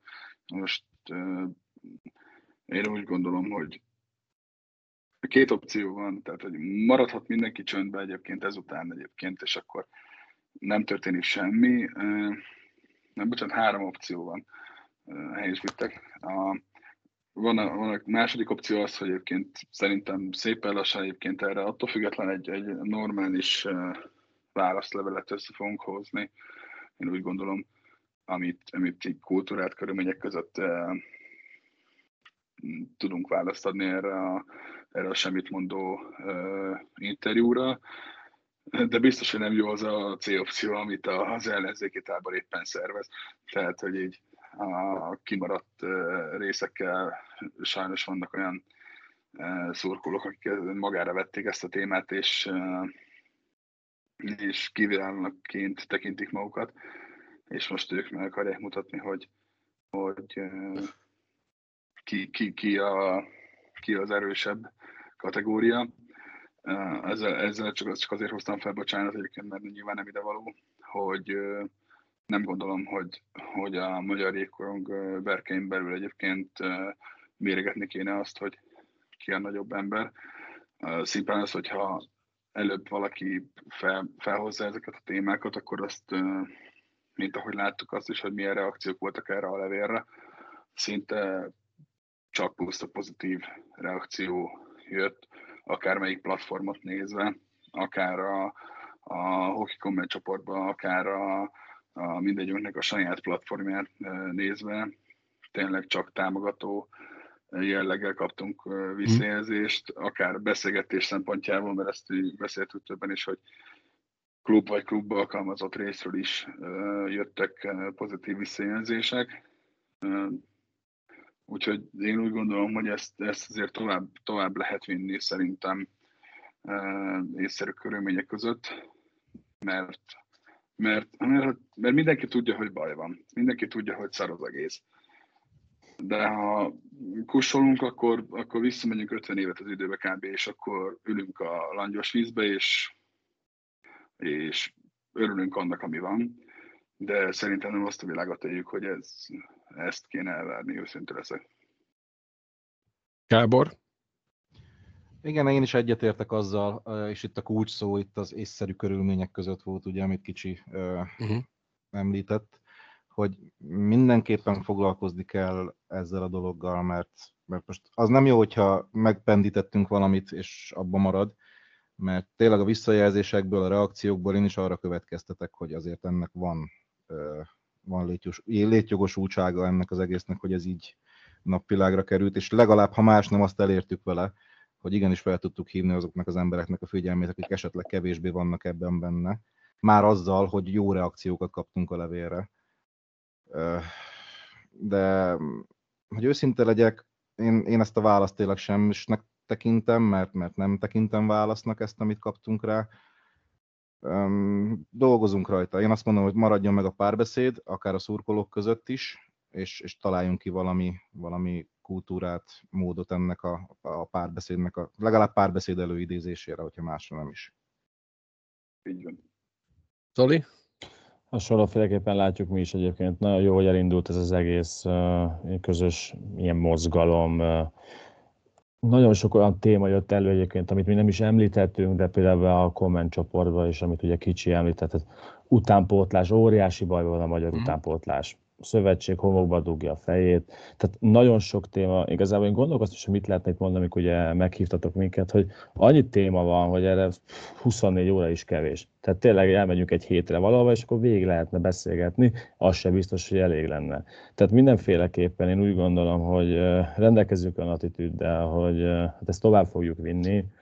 Meglátjuk majd, hogy milyen füleket talál. Tehát ha továbbra is fel fogják venni ezt az ellenséges álláspontot, akkor szerintem egy kicsit még jobban ki fog nyílni az a bizonyos szánk, amit azért magyar lelátókon mindenki tudja, hogy vagy egy Újpest, vagy egy Fradira, vagy egy válogatottról, hogy azért ki tudjuk nyitni a szánkat, hogyha akarjuk.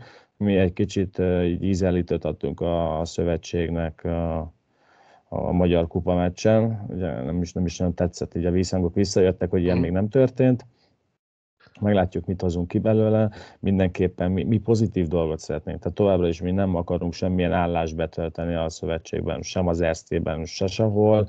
Mi csak azt szeretnénk, hogyha végre normális kerékvágásban elindulna valami a magyar jégkorongban, amiből később egyébként profitálhatunk mind a válogatott, mind a klubok, és, és ne az legyen, hogy elmegy mellettünk a, a környező országok, és akkor szépen majd megint visszacsöppenünk egy ilyen C csoport kategóriára, mire megint jön egy másik vezetés, hogy pakker, akkor meg az arból kell várat építeni, hanem hogy még itt megtaláljuk azokat az utakat, amik felfele vezetnek minket, és nem le.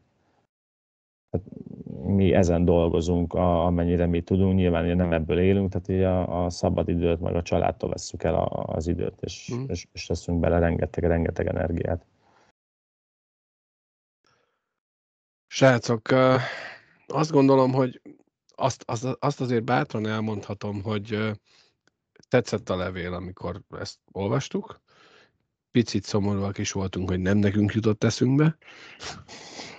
Vagy hogy kimaradtunk belőle. Vagy hogy kimaradtunk belőle. Máskor de... van az a pénz. Oké. Okay. Értjük a célzást. Értjük a célzást. Azért is van az a pénz, hogy újra meghívjunk titeket. Lehet. Akkor megállva vagyunk. Van ez a sör. Van ez a sör. Na, komolyra fordítva.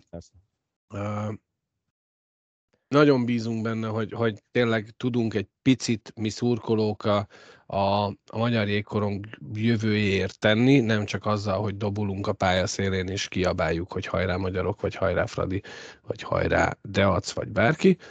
Uh, maradunk kontaktban, figyeljük az eseményeket, és hogyha valami történik, azt megígérhetjük szerintem, hogy be fogunk róla számolni. Uh, nagyon sok sikert kívánunk a playoffra mindenkinek, az erztéseknek erre a fantasztikus második fázisra. Ez egy parál. Igen, erről sajnos nem beszéltünk, de ez is egy ö, érdekes. Igen, a magyar bajnokság az kevésbé került szóba, de majd lehet tényleg visszatérünk rá. Köszönjük szépen, hogy itt voltatok velünk, Kicsi, Zoli és Gábor. Mi köszönjük a lehetőséget. Köszönjük a meghívást. Köszönjük. És köszönjük mindenkinek, aki megnézte, meghallgatta. Folytatása lesz, biztos vagyok benne, ilyen vagy olyan formában. További kellemes időtöltést kívánunk mindenkinek, sziasztok! Sziasztok! Sziasztok! Sziasztok.